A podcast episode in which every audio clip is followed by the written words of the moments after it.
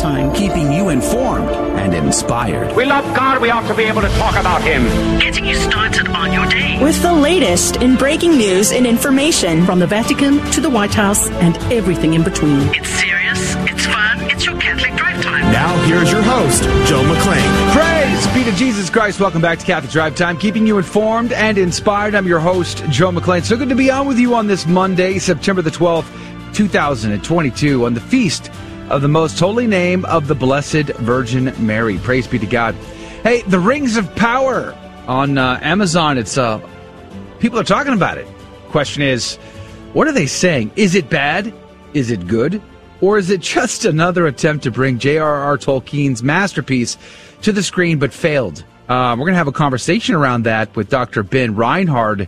He is a professor of English over at Steubenville, and he has an article out on Crisis Magazine about this and why uh, why it doesn't seem to uh, stack up against Tolkien's legacy and, and work in mind. And we're going to have that conversation at thirty-five past the hour. We're going to remember nine eleven at fifteen past this hour, New York City and Benghazi. But here's the real question that I want to ask. Why is September the eleventh just so important to Muslims and Islams? Why, in Islam, why do they... Why do they perpetuate attacks on September the eleventh? We're going to have that conversation at uh, fifteen past the hour. Tito Edwards from Big Pulpit dot com is going to be on at the top of the next hour for those of you that can join us to talk about Queen Elizabeth's faith and liturgical reform in England. And then, of course, there are tons of stories in the news to cover today. Homeland Security, uh, Catholic pro-life advocates formally asked the U S Supreme Court this month to recognize the personhood of unborn babies under the U S Constitution. I hope that actually takes place. Visa, so apparently, Visa, the credit card service, they have apparently caved to demands of the New York Democrats because they want to uh, identify gun purchases as separate items to make that easier to flag. Hmm, what could be next? I wonder. Can't use a credit card to buy a gun in New York? Maybe. Former President Donald Trump may avoid legal trouble before the midterm elections as federal prosecutors have missed an unofficial deadline to announce charges sixty days before election. So we'll have to see what's going on with that developing story there. But uh, good morning to you, Rudy Carlos. Good morning, Joe. It's great to be here. I had a fascinating weekend, and uh, well, I'm looking forward to this Share-a-thon week. That's right. It's special week. Praise yeah, be to God. You can help support Catholic radio, and uh We'll uh, we'll talk to you about that a little bit later today. Which means today is the only day our show is normal. Yep. The rest of the week will, would, is uh, share-a-thon mode, which means the first hour, same as always. So if you're listening now, you can enjoy this hour all week long. Which means mm-hmm. that for our game show, yeah.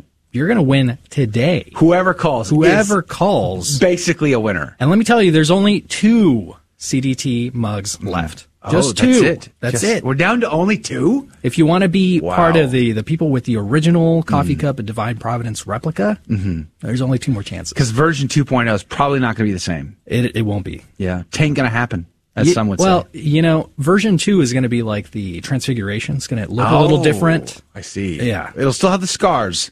Yeah. But it'll be different. It'll, it'll look different. Glorified. Yeah. Right. Speaking of which, Adrian Fonseca's here on the ones and twos. You're glowing, sir, back from your thank one you. week off of vacation. Thank you. Thank you. I know. I'm literally glowing. literally glowing. If you're watching online, you can see the emanations. Yeah, that's right. No, no. That's right. no, praise be God. You know, I didn't even, I completely forgot this was Share-a-thon week, so I'm just like, wait, it's Share-a-thon week.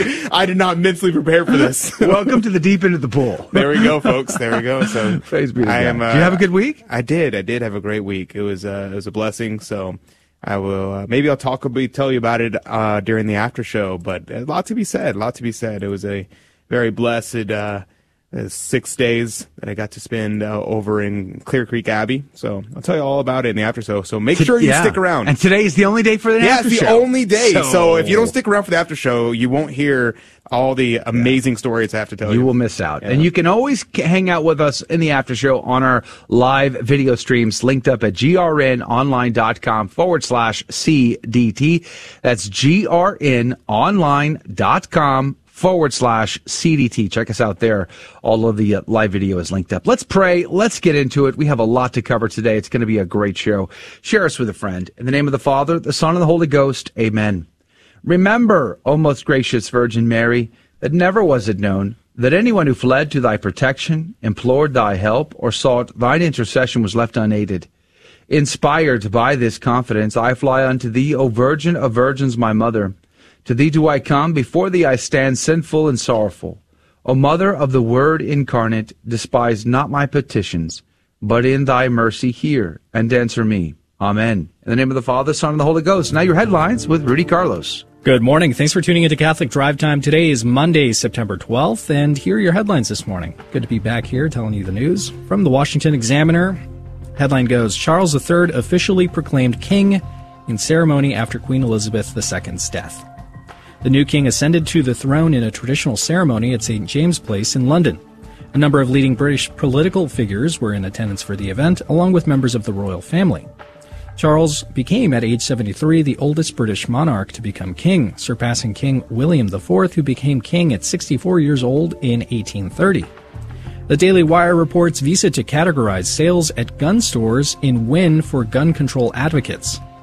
Visa will allow banks to make decisions with enhanced information on whether they will allow purchases at gun shops on their cards. This could also cause other corporations like MasterCard and American Express to adopt a similar policy. Two lawmakers authored the letter, which was signed by more than twelve other Democrats, urging credit card companies to more closely track gun sales. The creation of a new merchant category code for gun and ammunition retail stores would be the first step forward to facilitating the collection of valuable financial data that could help law enforcement in countering financing of supposed terrorism acts, the letter read. The Washington Times reports, all eyes on Governor Newsom as California looks to pass nation's first law to punish doctors for COVID, quote, misinformation, unquote. The bill, which states that some of the most, quote, dangerous propagators, unquote, of inaccurate information about COVID nineteen vaccines are licensed healthcare professionals, and declares it to be unprofessional conduct for physicians and surgeons to disseminate misinformation or disinformation related to COVID nineteen, including false or misleading information regarding to the nature and risks of the virus, its prevention and treatment, and the development, safety, and effectiveness of COVID nineteen vaccines. The bill defines misinformation as any false information that could be contradicted by contemporary scientific consensus contrary to the standard of care. And the Epoch Times reports India, China, uh, India and China begin troop withdrawal from disputed border area to resolve a standoff. Indian and Chinese troops have begun to disengage from a long-disputed Himalayan border area after engaging in sixteen rounds of military round, uh, talks to re- resolve friction stemming from deadly clashes in twenty twenty. And those were your headline news this morning. God love you. The saint of the day, or should I say saints of the day, is Blessed Alphonsus Navarrete and companions. The first Dominican to die in the Great Persecution in Japan was Alphonsus Navarrete. When Alphonsus was very young, he gave up his inheritance to enter the Dominican order in Valladolid, and after he had completed his studies, was sent to the Philippine missions. The Great Persecution had just begun in Japan. The year before Alphonsus left Spain, a group of twenty-six Christians, including many Franciscans and three Japanese Jesuits, were crucified in Nagasaki. Despite the dangers, the Dominicans, who had been excluded from Japan for several years, yearned to go into the perilous mission field. Alphonsus, in particular, after a trip to Europe to recruit missionaries in sixteen ten, begged to be allowed to go to Japan. And the following year, his offer was accepted, and he was sent as superior of the missionary band. During this short interval of peace, they began their work. And during six years of growing danger, they instructed the people and prepared them for the dreadful days to come. The missionary career of Alphonsus was brief, and it was always overshadowed by the threat of death that beset the Christians in that unhappy country. However, in the few years of his apostolate, his accomplishment was immeasurable. Like his divine master, he went about teaching and baptizing the people. He is called the Vincent de Paul of Japan because it, because it was he who first began the tremendous task of caring for the abandoned babies there. He anticipated the work of the Holy Childhood Society by gathering up the homeless and providing for their support for money he begged of wealthy Spaniards. The warning bell of the Great Persecution was sounded with the martyrdom in Omeral of two priests, a Franciscan and a Jesuit. Alphonsus and his Augustinian companion Ferdinand went to Omeral with the intention of rescuing the relics of the martyrs and consoling the Christians. They were captured on the way, and with a young na- native catechist, were beheaded. Their bodies were thrown into the sea. Five years later, on the hill of the holy martyrs of Nagasaki, more than fifty Christians sealed their faith with their blood. Some of the martyrs were beheaded, some were burned at the stake. In the, li- in the group were nine Jesuits, including the famous Father Charles Spinola, nine Franciscans, and nine Dominicans, among whom were Blessed Alphonsus de Menga, uh, Angelo or- Orisco, and Hyacinth Orfanel. Louis Bertrand, a nephew of the saint by the same name, perished in the same persecution. Thousands of Japanese Christians, from tiny children to old grandparents, died amid terrible torments in the, pro- in the profession of their faith. The anger of the persecutors were turned against all priests, brothers, and catechists, tertiaries, and rosarians, and they made fearful attempts to stamp out all traces of the hated religion in the country. Pope Pius the ninth in eighteen sixty-seven solemnly beatified two hundred five of the martyrs, among whom were fifty-nine Dominicans of the First and Third Orders and fifty-eight members of the Rosary Confraternity. Although all did not die at the same time nor place, they are all listed under the name Alphonsus, who was the first to die. Blessed Alphonsus and companions, pray for us. Praise be to God in all things. The gospel today comes to us from Luke chapter seven, verses one through ten. When Jesus had finished all his words to the people, he entered Capernaum. A centurion there had a slave who was ill and about to die, and he was valuable to him. When Jesus heard about, when he had heard about Jesus, he sent elders of the Jews to him, asking him to come and save the life of his slave. They approached Jesus and strongly urged him to come, saying, "He deserves to have you do this for him, for he loves our nation, and he built the synagogue for us." And Jesus went with them. But when he was only a short distance from the house, the centurion sent friends to tell him, "Lord, do not trouble yourself, for I am unworthy to have you enter under my roof. Therefore I did not consider myself worthy to come to you, but to say the word, and let my servant be healed. For I too am a person subject to authority, with soldiers subject to me. And I say to one, 'Go,' and he goes, and to another, 'Come,' and he comes here. And to my slave, 'Do this,' and he does it." When Jesus heard this, he was amazed at him, and turning, said to the crowd following him, "I tell you, not even in Israel have I found such faith." When the messengers returned to the house, they found the slave in good health. The gospel of the Lord. Praise to you, Lord Jesus Christ. Eusebius, writing in the fourth century, said, quote, "Although the centurion was strong in battle, and the pre- and the prefect of the Roman soldiers, yet because his particular attendant lay sick at his house, considering what wonderful things the Savior had done in healing the sick, and judging that these miracles were performed by no human power, he sends to him as unto God, not looking to the visible instrument by which he had intercourse with men." Close quote. Eusebius, pointing out that uh, this centurion really saw something greater than just human capability here, which is already much higher than what the Israelites saw in our Lord, by and large. Ambrose, also writing in the fourth century, says, quote, "But the centurion, laying aside his military pride, puts on humility, being both willing to believe and eager to honor. For by the power not of man but of God, he supposed that health was given to man. The Jews indeed alleged his worthiness, but he confessed himself unworthy not only for the benefit, but even for of receiving the Lord under his roof.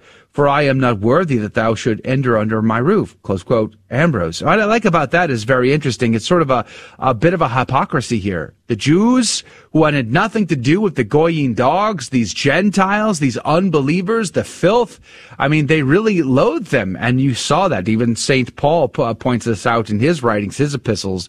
You see this uh, dividing wall. And yet, here they are, very grateful for this Gentile, because he built their synagogue. So they're willing to give him a little bit of an edge, a little bit of a bonus there. But it's his humility that we focus on, and his faith. Would that you and I had the faith of this centurion, that we would just say, "Lord, just say the word, and I know that we shall be healed." We'll be right back. What's concerning us and nine eleven is coming up next. We're often told that so long as sexual activity is performed between consenting adults, there's nothing morally wrong with what's done. Is this a reasonable way of morally evaluating sexual behavior? I don't think so, and here's why. First, such reasoning justifies disturbing acts like that of Orman Mivas, who butchered and ate a willing victim that responded to an advertisement placed on the internet. I don't think we want to say consensual cannibalism is okay. Second, the assertion arbitrarily picks consent as the only aspect of nature's design for sex as having any moral significance. If we must reverence nature's design for consensual sex, then why is it okay to not reverence nature's design for procreation? If it's okay to reject one, well then it's okay to reject the other. So rather than reverencing consensual sex, this argument undermines it. I'm Carlo Broussard with the Ready Reason for Catholic Answers, Catholic dot com.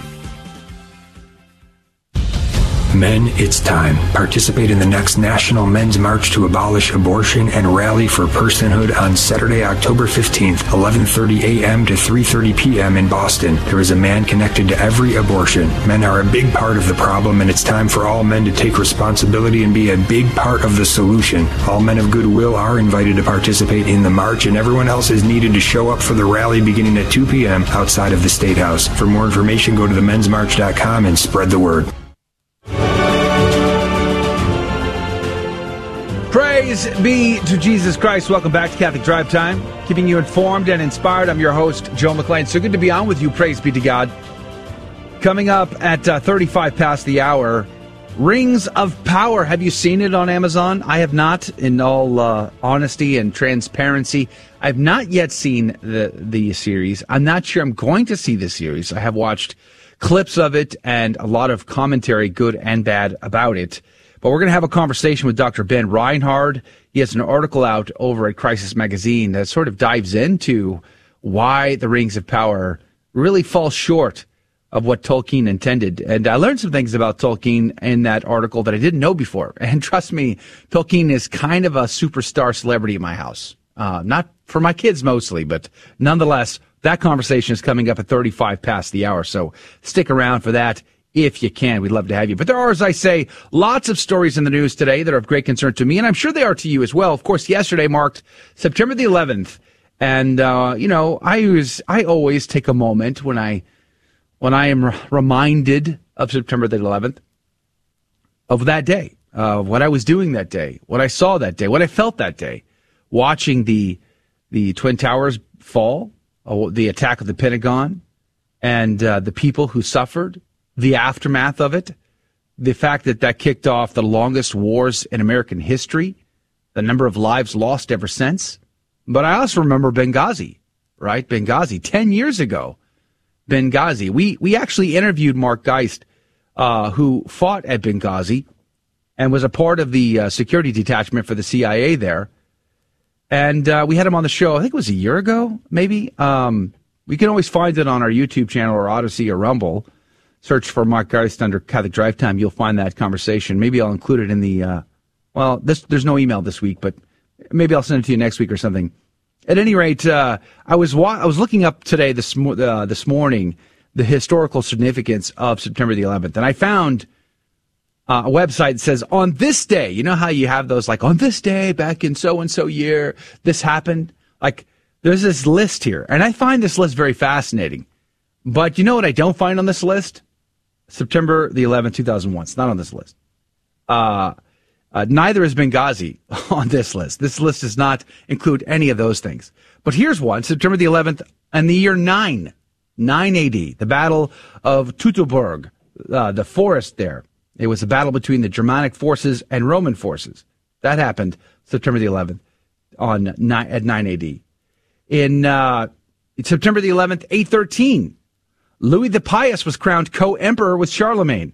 That's interesting. Uh, in nine ten, on September the eleventh, nine ten, Benedictine Abbey of Cluny, founded by William, Duke of Aquitaine in Burgundy, France, one of the greatest monasteries of Western Europe. That happened September the eleventh, nine ten. In, uh, let's see here, in uh, twelve twenty-six, September the eleventh, the Roman Catholic practice of public adoration of the Blessed Sacrament outside of Mass spreads from monasteries to parishes. September the eleventh, twenty or twelve twenty-six. Very fascinating. But again, Benghazi not listed there. We lost an ambassador in Benghazi ten years ago. Other men lost their lives trying to save the ambassador, trying to defend their co-workers and colleagues at the C I A annex there in Benghazi. And uh, the fallout of the cover-up that came afterwards. The uh, shucking and jiving, the, uh, the shifting of blame afterwards.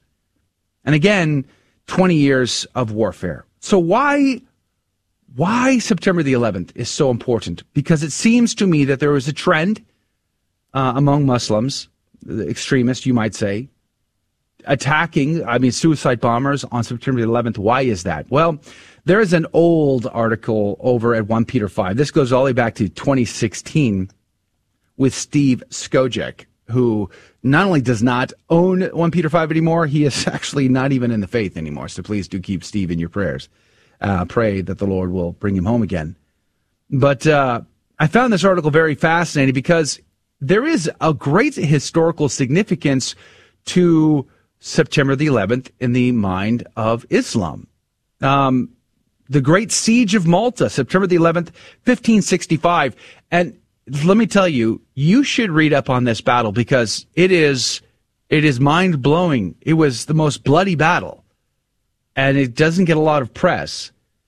But the guy who helped to hold the line, the knights who gave everything and just barely made it out alive, uh, it will it will blow you away. Here's a little bit of this article. It says, at dawn, May eighteenth, fifteen sixty-five, one of the largest armadas ever assembled appeared on the Mediterranean island of Malta. Its two hundred ships had been sent by Suleiman the Magnificent, Sultan of the vast Ottoman Empire, to destroy the Knights of Malta, who had long been a thorn in his side. Abroad, uh, aboard were crammed some forty thousand fighting men, including six thousand of Suleiman's elite infantry, the Janissaries. Uh, not to mention another nine thousand cavalry and seventy huge siege cannon, one or two of which were capable of hurling six hundred pound stones a mile and a half. Opposing this force were just six hundred knights, a few thousand mercenaries, and a few thousand Maltese irregulars, in all between six thousand and nine thousand men. Once Malta fell, which Suleiman commanders thought should only take about a week, the Turks would evict the Spanish from Tunis, Tunis and then invade Sicily and Italy. James Jackson, who wrote a novel about the siege, paints a picture of the do-or-die tactics that ensued during the four-month-long battle. Quote, a hot and fetid June night on the small Mediterranean island of Malta, and a Christian a sentry patrolling at the foot of a fort of the Grand Harbor had spotted something drifting in the water. The alarm was raised. More of these strange objects drifted into view, and men waded into the shallows to drag them to the shore. What they found horrified even these battle-weary veterans. Wooden crosses pushed out by the enemy to float in the harbor, and crucified on each was the headless body of a Christian knight. This was psychological warfare at its most brutal, a message sent by the Turkish Muslims commander, whose invading army had just vanquished the small outpost of Fort Saint Elmo, a thousand yards distant across the water. Now the target was the one remaining fort on the harbor front, where the beleaguered, outnumbered, and overwhelmed Christians were still holding out, the Fort Sant'Angelo. The, Tur- the Turkish commander wished its defenders to know that they would be next, that a horrible death was the outcome of continued resistance. But the commander had not counted on the mettle of his enemy, the Knights of Saint John, nor on the determination of their leader, Grand Master uh, de la Valette, who vowed that the fort would not be taken while one last Christian lived in Malta. On news of the grotesque discovery of the headless knights, many of them in, in his personal friends, Uh, Grand Master de la Valette quickly ordered the captured Turks imprisoned deep in their vaulted dungeons on the fort to be taken from their cells, beheaded one by one. Then he returned a communique of his own. The heads of his Turkish captives were fired from his most powerful cannon direct into the Muslim lines. There would be no negotiation, no compromise, no surrender, no retreat. We Christians, the Grand Master was saying, will fight to the death and take you with us. The siege of Malta in fifteen sixty-five was a clash of unimaginable brutality, one of the bloodiest yet most overlooked battles ever fought. It was also an event that determined the course of history, for at stake was the very survival of Christianity. They were starving to death.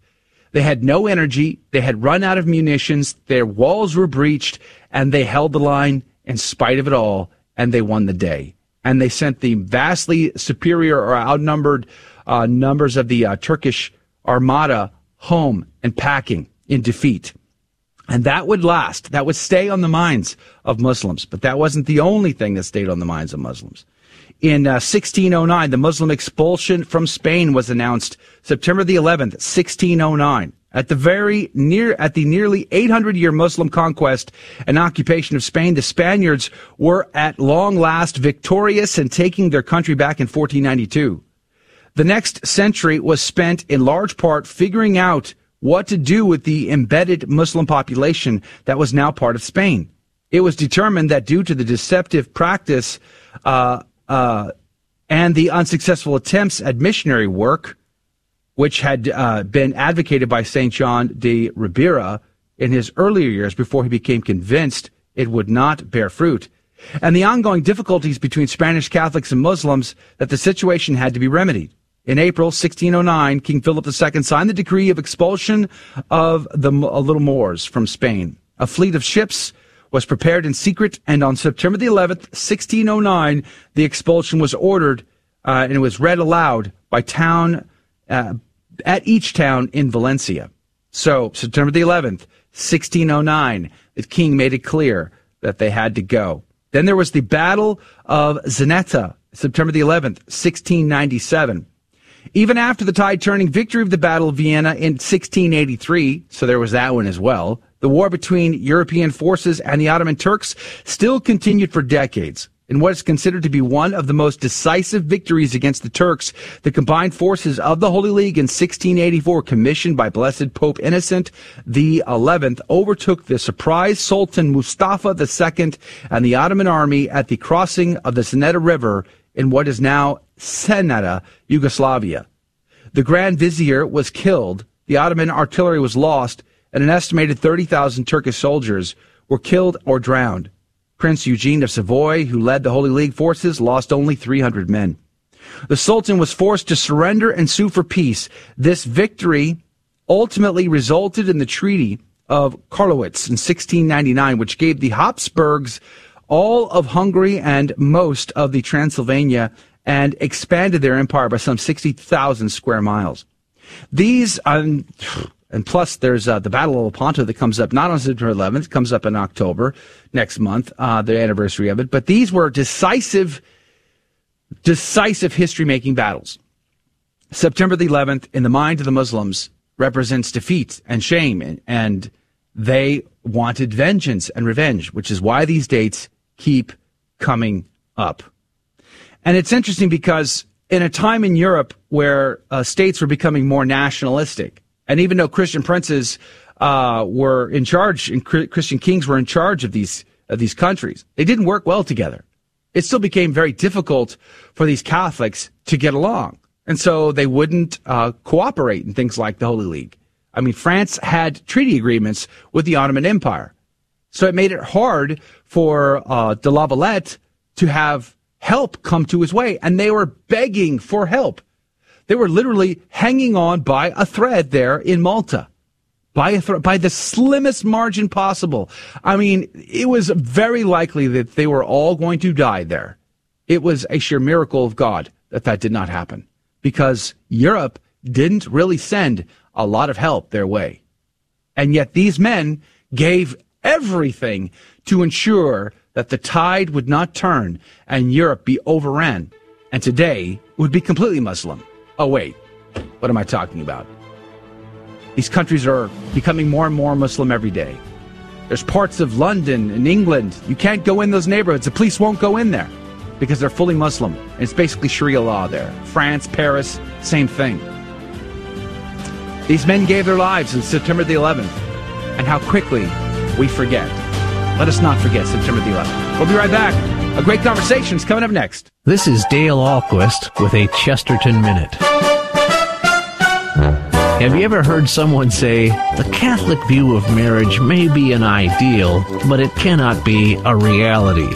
Well, G K Chesterton says, it is an ideal in a diseased society. It is a reality in a healthy society. For where it is real, it makes society healthy.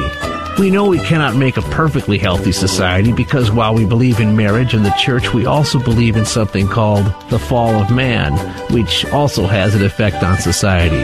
But the point is that we believe not just in an ideal, but in something practical. Practical in the sense that we want to make something. We want to create Christian families as opposed to those who are always ready to destroy the family, who give up on the ideal and give in to whatever is easiest at the moment. Want more than a minute? Chesterton dot org. Hi, this is Pam Stenzel. Come participate in the next National Men's March to Abolish Abortion and Rally for Personhood on Saturday, October fifteenth in Boston. Men gather outside of the Planned Parenthood on Commonwealth at eleven thirty a.m. for the march, and then everyone else show up at the two p.m. rally outside of the State House, where I'll be speaking about the need to value and protect every preborn baby from fertilization. For more information, go to the men's march dot com and spread the word. Welcome back to Catholic Drive Time, keeping you informed and inspired. And now more headlines. Breitbart reports Zelensky will deliver keynote address at U S Defense Industry Conference. Ukrainian President Volodymyr Zelensky will be the keynote speaker at a top defense industry conference in Austin, Texas later this month. Zelensky is expected to make his pitch to U S defense companies for more weapons to aid his country's war with Russia. Although America is in a recession and faced with record-high inflation, President Joe Biden's Department of Defense announced an additional six hundred seventy-five million dollars worth of a weapons package for Ukraine on Thursday. Since Russia invaded the country in February, the United States has provided more than fourteen billion dollars in aid to Ukraine. Ground News reports, amid energy crisis in Europe, Eiffel Tower will go dark early. The Eiffel Tower, whose twinkling lights defined the nighttime Paris skyline, is to fall dark earlier because of an energy crisis relating to the Ukraine and Russia war. The Eiffel Tower is currently illuminated after dark until eleven, uh, one a m rather, by an elaborate lighting system that gives it a golden glow. The City Hall is expected to propose that the tower fall dark at eleven forty-five p.m. when the final visitors leave. And the Epoch Times reports Tesla proposes new lithium refinery in Texas. Tesla is evaluating whether to set up a lithium refinery in the Texas Gulf Coast in order to secure the supply of the precious material used to make electric car batteries. The electric car company plans to process raw ore material on site in a usable state for lithium battery production, which is now mostly produced in China, the mineral's largest processor and exporter. If Texan authorities approve the proposal, construction could begin in the fourth quarter of this year, with the plant coming into full operation by the end of twenty twenty-four. And those are your headline news this morning. God love you. Praise be to God in all things. Thank you, Rudy, for keeping us up. Do you like being back in the news chair versus the producer chair? Uh, I like them both. Do you? I've I've a gr- I've had a new appreciation for both. Praise be to God. I'm stumbling my words too. I'm it's stumbling Monday. through my words it's, too. It's Monday. It's Monday. It's, we'll, we'll have yeah. it sorted by Friday. I'm sure. And then we'll be looking forward to the weekend. Don't worry, guys. Saturday, it'll be perfect. Perfect on Saturday. All right. Praise be to God. Joining us right now via Zoom chat is uh, Doctor Ben Reinhard. Uh, he is an associate professor of English at Franciscan University of Steubenville to talk about this brand new series out of Amazon called The Rings of Power. Is it bad? Is it good? Another uh, fan fiction hack job? Well, we're going to have that conversation right now. Good morning to you, Doctor Ben Reinhard. Good morning. We're very grateful for your time today. Praise be to God. Now, okay, just so you know, uh, Tolkien is, uh, he's already been canonized in my house. Okay. He's in our, he's in our canon. The, the kids have elevated him. If they could give him something greater than just saint, they probably would. Uh, I can't tell you how many times they have read and or listened to the entire canon of Tolkien's mythical world of, of Lord of the Rings, Middle Earth. I mean, I've had to ask him, like, please find other something to read or listen to. It's been so much. And so with they got excited hearing from their friends that this new series was coming out, and they thought, this is going to be great. And then we started hearing rumors about uh, some of the production elements and some of the choices that are being made. And I thought, as a parent, I don't know that they can watch this. And now we're seeing there's tons of reviews out there. What is your take? You had a great article over Crisis Magazine. So what's your, what is your take of the Rings of Power? Well, you know, you said, is it good? Is it bad? I, I, I think it's mostly just sad, right? It's not a very good show. There hasn't been, on the one hand, you haven't had the sort of five alarm fire things that we were worried about uh, six months ago, when they hired intimacy coordinators or anything like that. But it's just not a very good show. And what most importantly, it's really just not Tolkien's world. Um, you brought up the line fan fiction, right? Fan fiction is what happens when somebody who's really enthusiastic about a work decides to copy it and sort of plagiarize it, right? That's what this is. You've got characters playing dress up, but it's not Tolkien's world. It's not Tolkien's moral vision. And people who go to the series expecting that are going to be very, very disappointed.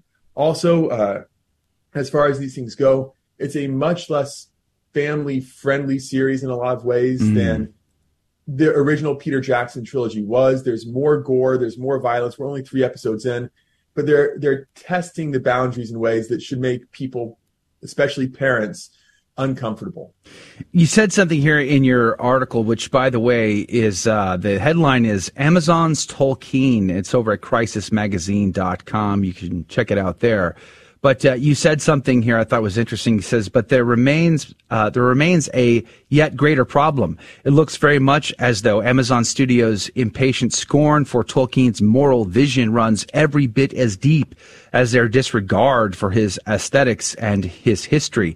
The Lord of the Rings was, Tolkien famously noted, quote, a fundamentally religious and Catholic work, close quote. Tolkien himself is one of the great Or uh, orderly authors of human history. The screenwriters, by contrast, seem to be thoroughly steeped in the chaos and squalor of our own age, which rejoices in the deconstruction of traditional morality, the breaking of taboos, and the degra- de- degradation of what previous ages held noble and sacred.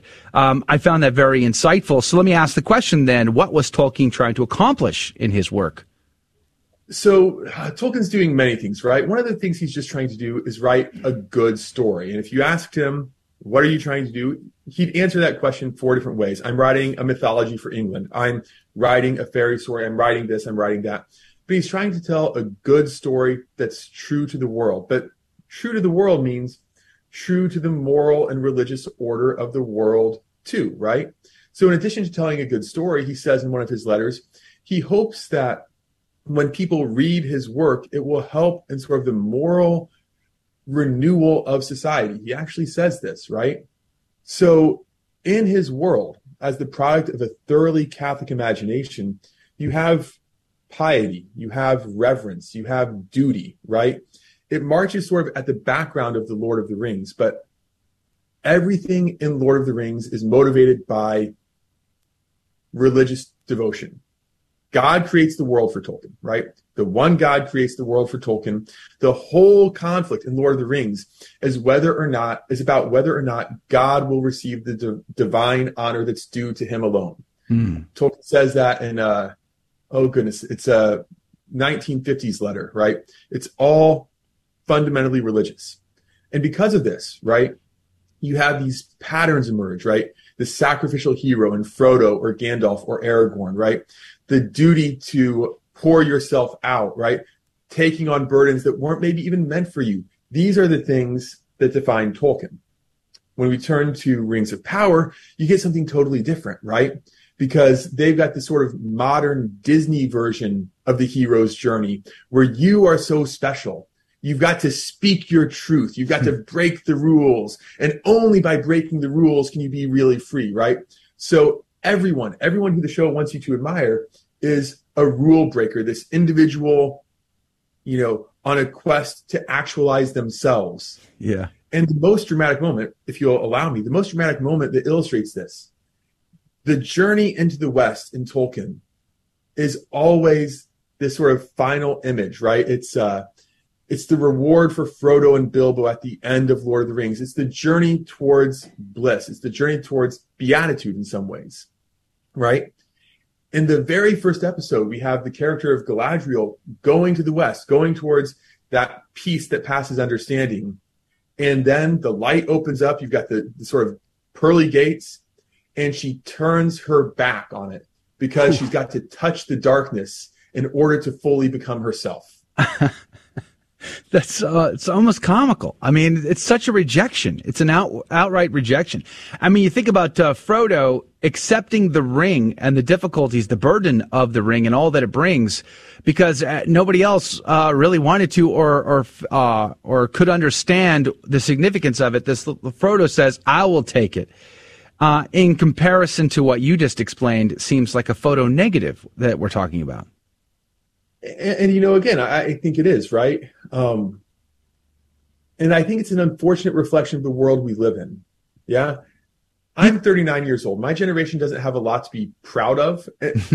Objectively, we, we haven't done a whole lot, but we're convinced that we are the best, the most noble, the most advanced generation that's ever been, right? Mm-hmm.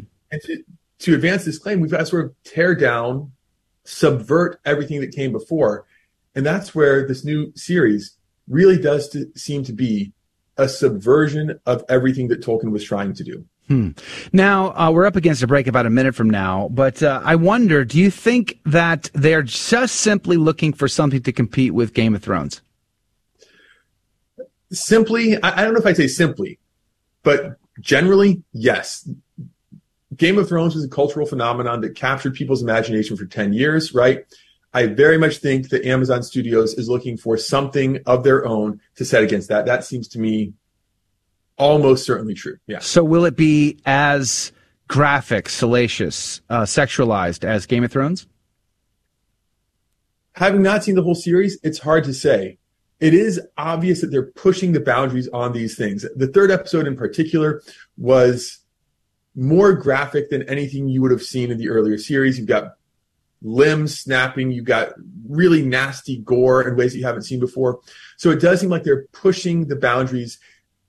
I'd be surprised if they went as far as Game of Thrones, and please let them not go as far as Game of Thrones. But it seems like they're more comfortable skirting that line. Wow. And uh, I guess the only redeeming quality to this is, um, you know, you can watch this uh, series through a filter service, uh, where the one we use is VidAngel, and uh, you can filter out sexual content, graphic uh, violence, or language, or whatever. I guess that makes it at least a bit more palpable, but don't go anywhere. On the other side of this break, I learned a couple things reading Doctor Ben Reinhard's article over Crisis Magazine. I'm going to share those with you and get his take on those coming up right after this very quick break. So do us a favor and share us with a friend. We'll be right back.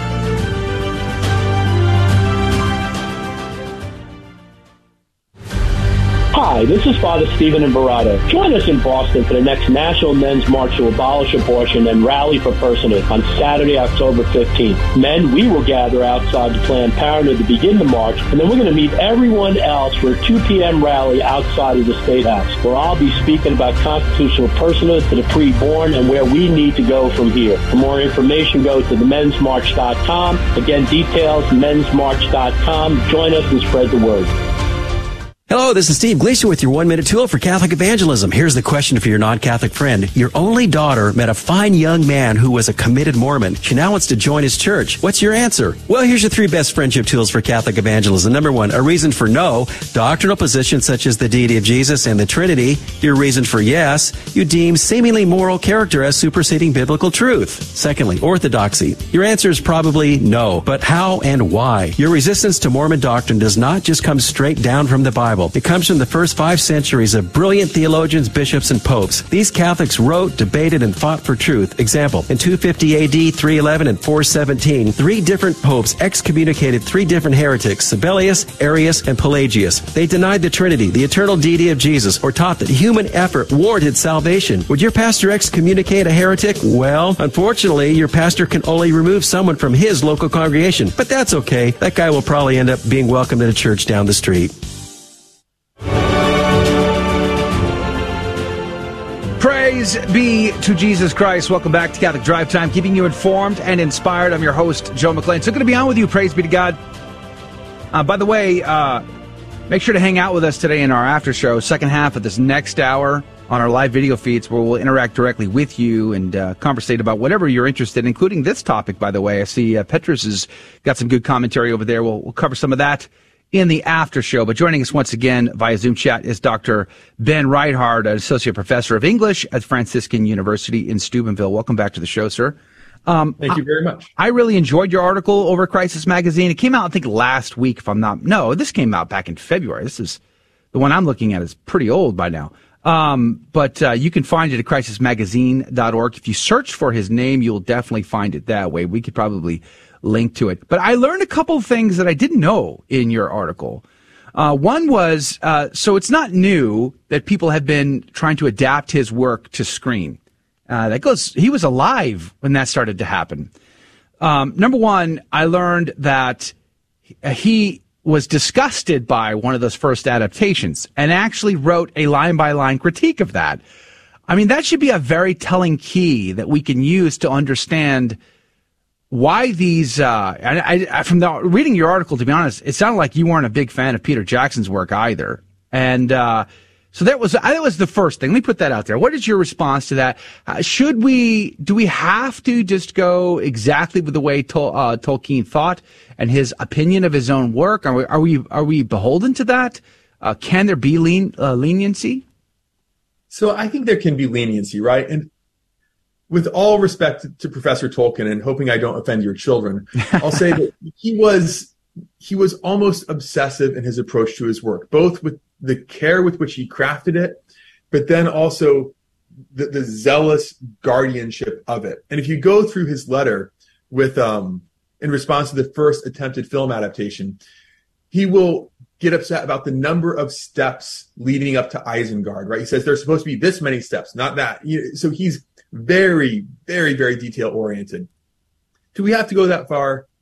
No, right? There's always license for how to translate a book to a film if you're going to do it. It doesn't have to be point-for-point literal, right? It doesn't have to be point-for-point, every detail, every bit of dialogue the same. I don't think so.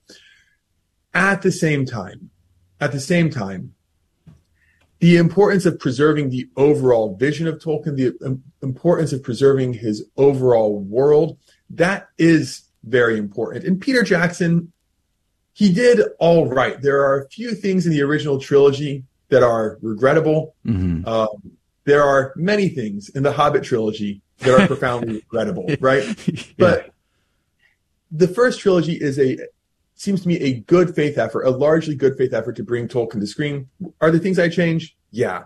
But there you still have a lot of the vision preserved, right? Yeah. Um, Hobbit, we start to lose it. Rings of Power, it's gone entirely. Yeah. It's interesting because there were some things uh, that obviously we thought too. It was a, it's a tragedy when they deviate uh, from the original from the original books. Um, and of course, The Hobbit, they took a tiny little book and stretched it over three three movies. It was just like, golly, what are you people doing? I mean, just make one really good film, and that'd have been that'd have been all right. But yeah, I think the money train was uh, was the biggest issue there. But so I also read in your article that at the same time, Tolkien was very detail oriented, as you say, because because things meant something. It wasn't just arbitrary. Like the steps had a meaning, and there was a Christological meaning to his work as well, as you mentioned in the last segment. But he also allowed he he also it seemed like, according to your article, that he was okay with some, you know, interpretation of his work for the screen. He wasn't like uh, opposed to it deviating at least somewhat, right? Well, right. So he does imagine at one point in his career, he says, I want to create this big body of mythology that I won't be able to fully bring into life myself. I'll leave parts of it only sketched. So I'll leave room for other minds and hands to come in and to start filling in the details, right? The model here is probably something like you, you've got Homer's Iliad, right? But then in the centuries after Homer, other Greek poets and playwrights will come along and they'll take things that were hinted at or things that were alluded to in Homer and develop them into a full, a, a full play or a full drama or something like this. Tolkien, at one point, imagine that for his work, and that would obviously involve some deviation and some development. So it's nothing it's nothing objectionable necessarily to have some deviation from Tolkien. The question is, um, or some development from Tolkien. The question is whether it's going to be faithful or whether or not. You know, I was thinking about this. I was having this conversation before the the movie came out. We saw the trailer, and I saw Galadriel running into battle, and I was like, that seems that seems odd. Her leading a battle, her being a warrior, fighting. And I've been told, because uh, I haven't seen it myself, that she is predict- she is portrayed as a strong warrior type amongst a bunch of men who are more weak and have to uh, be- depend on her to lead the battle. And that just seems very opposite of the feminine nature of Galadriel. We see her in Peter Jackson, and in the Peter Jackson film, she encourages the men. It's by her beauty and her glory that the men are encouraged to fight, and it, it's the perfect reflection of the Blessed Virgin Mary, who we celebrate her holy, most holy name today, and how we look at Our Lady, and it is by looking at her we have the courage to go out and fight the battle, as many of the great king saints and the knight saints have done. Uh, what, what did you think about that whole idea of the, the look at Galadriel? Oh, it, it's just so painful, right? You know, Galadriel was one of Tolkien's favorite characters, and he came back to her again and again and again over a period of decades, right? Continually reimagining. But that central image where Galadriel is this figure of maternal grace and devotion and inspiration, right? This image that Tolkien admits in a letter might ultimately be due to his devotion of blessed to the Blessed Virgin, from whom all his images of beauty are ultimately derived, right? I mean, what's happened here? And the, the crazy thing is, obviously, Amazon thinks that they've created a strong, empowered female character, right? What they've done is they've taken what's truly a feminine genius, right? What's truly an image of the healing and nurturing and inspiration and the strength of character, because Galadriel is one of the most important characters in Lord of the Rings.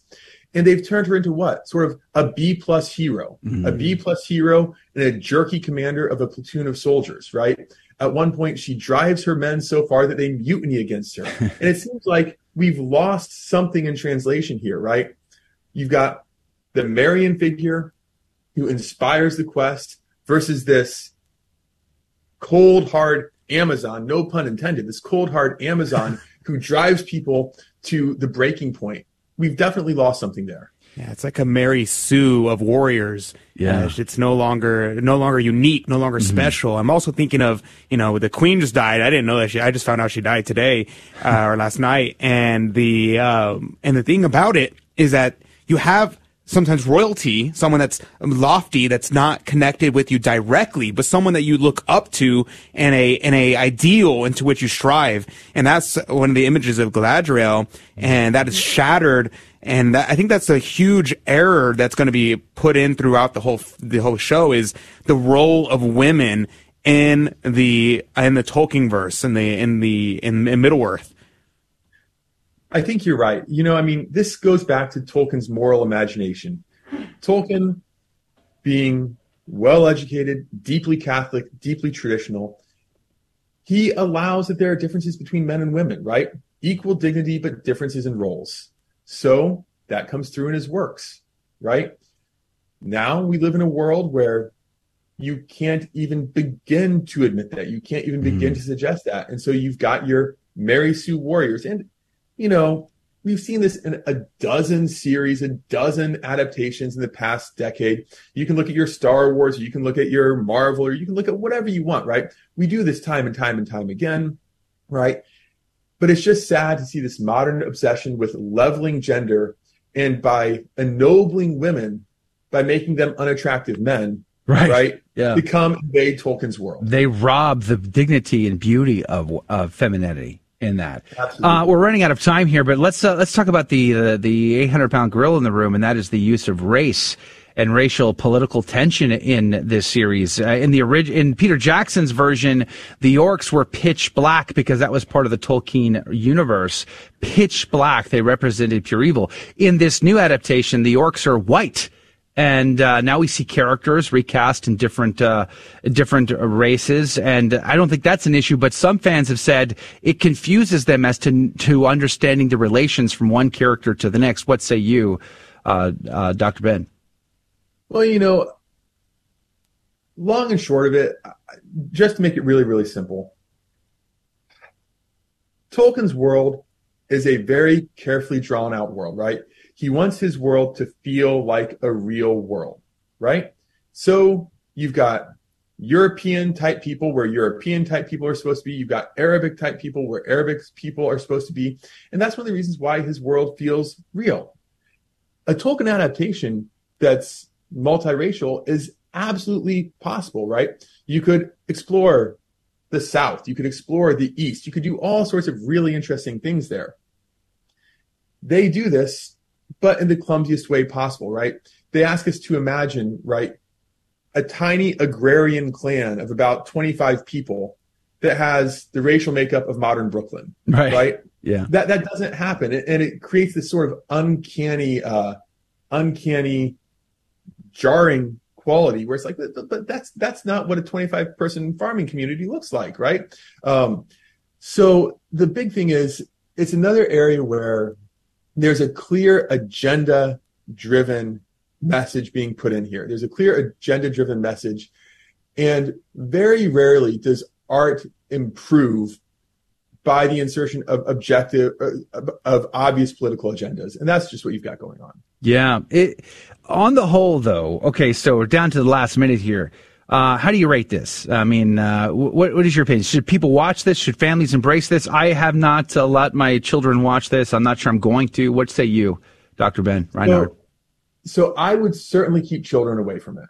Um, there's content in it from sheer transparent clothing to the graphic violence that makes it unsuitable for, for younger audiences. Absolutely, I would say unsuitable for younger audiences. For older audiences, um, if you're looking to kill time and you're willing to filter out the messages, if you're willing to filter out the be your own boss, filter out the you can be whatever you want to be and rebel, then maybe so. Otherwise, I'd say just avoid. All right. Well, there you go, Doctor Ben Reinhard, Associate Professor of English at Franciscan U. God bless you, my friend. Thank you for being on with us and giving us your take on the Rings of Power. Very grateful to you. Have a great day. Thank you so much.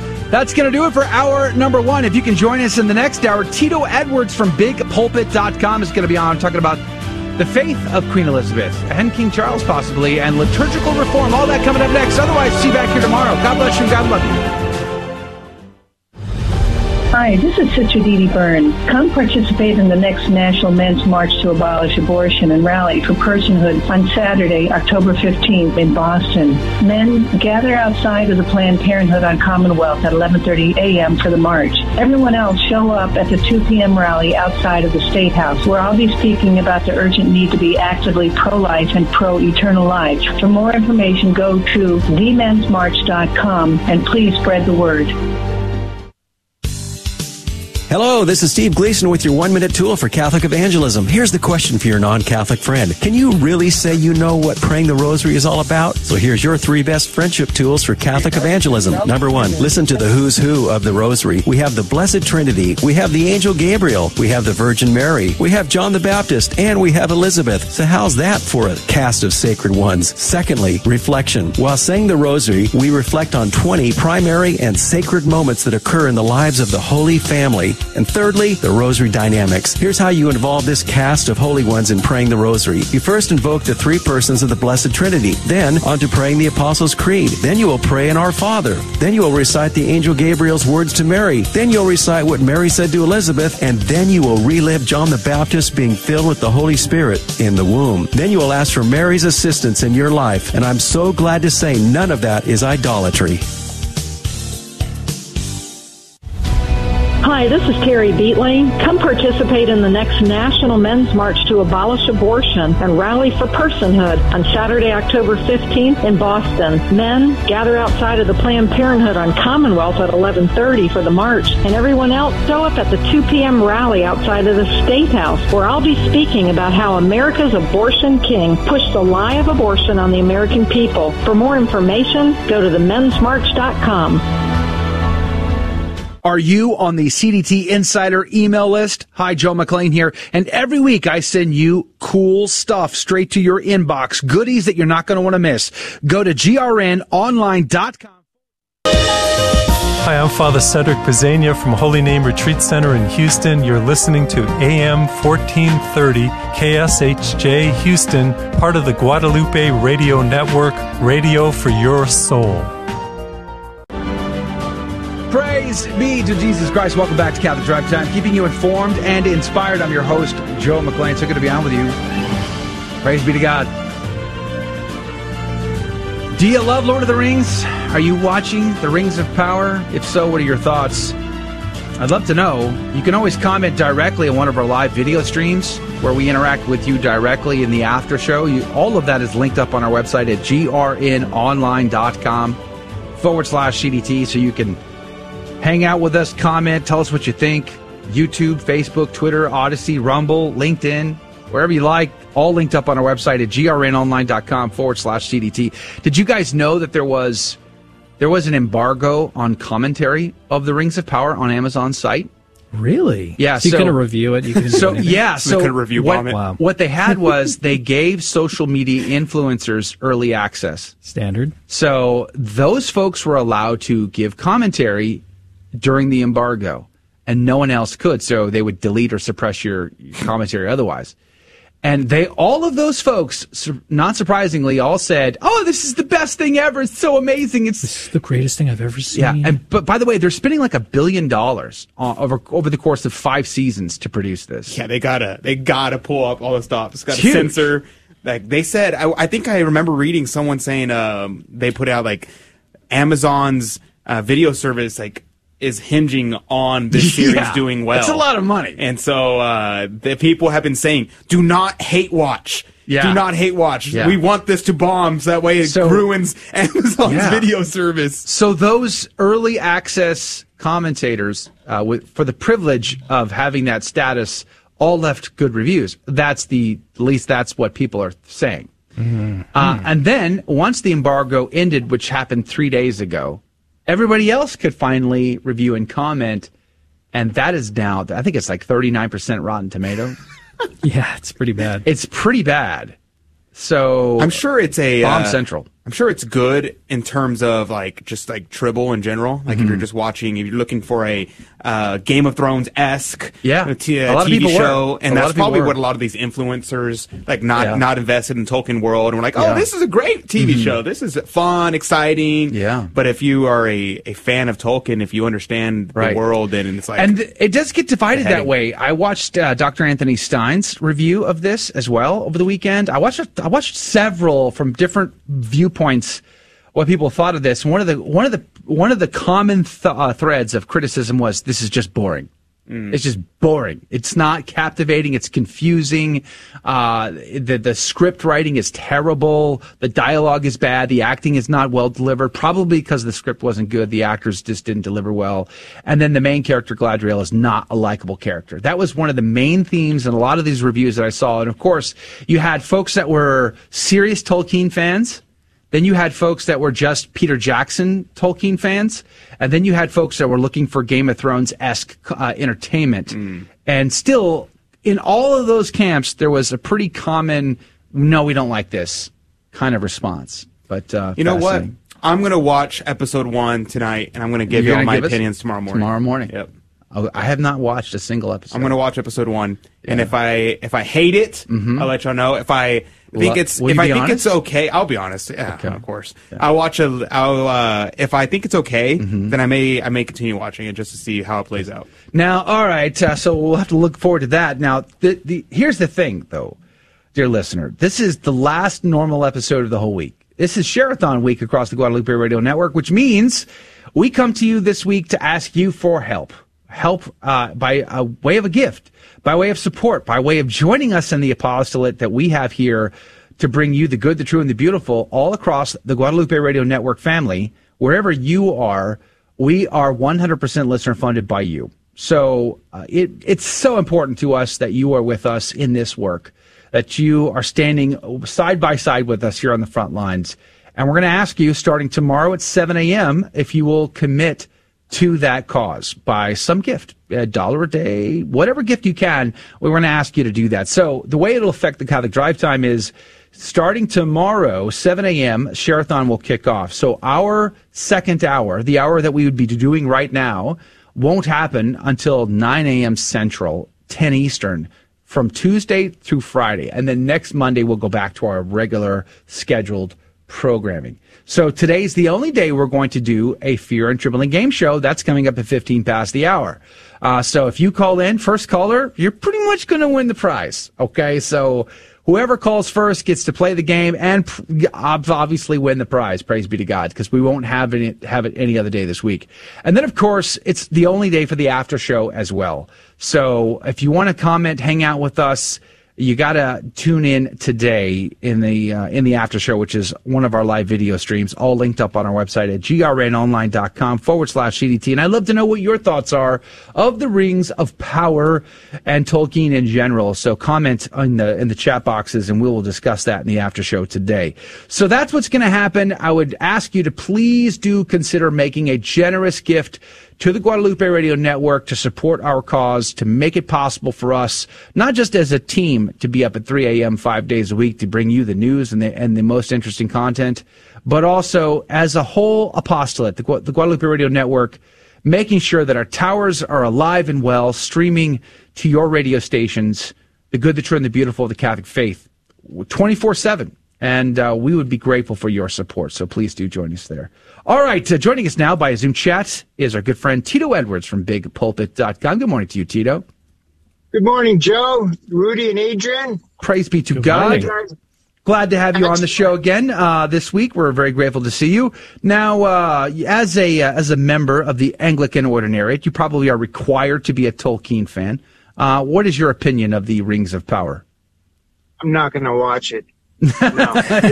yeah, not, especially after listening to Doctor Ben. No, no. Uh, you know who you should ask? Uh, Tim Mott. He may have a different opinion. Oh yeah, I'm curious about Tim's opinion. Giant Tolkien fan. Yeah, for sure, absolutely. It's. I think he, he wears those elven ears for Halloween. You know, we. On some level, we just want to be entertained, and I don't mind the fan fiction of uh, uh, sometimes if it's done well and good taste and, and properly produced, but this does not seem to be that. Um, so, yikes. I mean, I, I don't see us watching this as a family at the house. I think the one positive thing I can say about it is that you mentioned it, it not being Games of Thrones-esque. Thank goodness. So There's far. Enough pornography on the internet. Yeah. Yeah, exactly. I think a lot of people rationalized watching Games of Thrones, think it, Thrones thinking it was just uh, pure entertainment, but it was very explicit no. and over-sexualized and definitely uh, a slippery slope towards uh, immorality and then obviously mortal sin. So uh, I hope this doesn't e- devolve to that. However, Doctor Uh, Reinhard pointed out they did hire consultants to help the actress prepare for nude scenes in this Rings of Power. So. Ugh. Yeah, I don't even know what that means. Yeah. Intimacy coaches, they called them. Why not? So. I, I didn't even know that existed. All right, let's switch to something better. To let's that. just switch. Okay, uh, Her Majesty Queen Elizabeth the Second. We talked about this with Peter, uh, the Edward Penton, on Friday. Uh, big news, obviously. If you know, reverberated around the whole world. seventy-year reign, longest reigning monarch in recent history. Now King Charles the Third is monarch in England and the realms around. What is your take on all of that story, uh, Tito Edwards? On on the well, it's it's a tr- it's a sad moment in our lives that, that Queen Elizabeth has passed away, and reflecting on that, I, I believe uh, after John Paul the Second, uh, this is a, a big milestone in the history of the West for for all of us, because she represents a past that no longer exists, where people. Uh, would serve out of duty, where mm-hmm. people still ha- even even non-practicing and agnostic Christians would still hold the values uh, handed down to them by their predecessors. All that is almost gone. It, it's almost gone, and and it, I think it's a bookmark. It's a uh, definitely not a footnote, but a bookmark mm-hmm. uh, in our lives right now, and and we can point to this maybe nine eleven as the the you know the. The decline of Christendom. It is very interesting, though, because their monarchy exists as more of a figurehead, although they have a role, according to their constitution. She meets with, or she met with, her uh, prime minister every single week. She reviewed documents of the state. She had to sign off on them.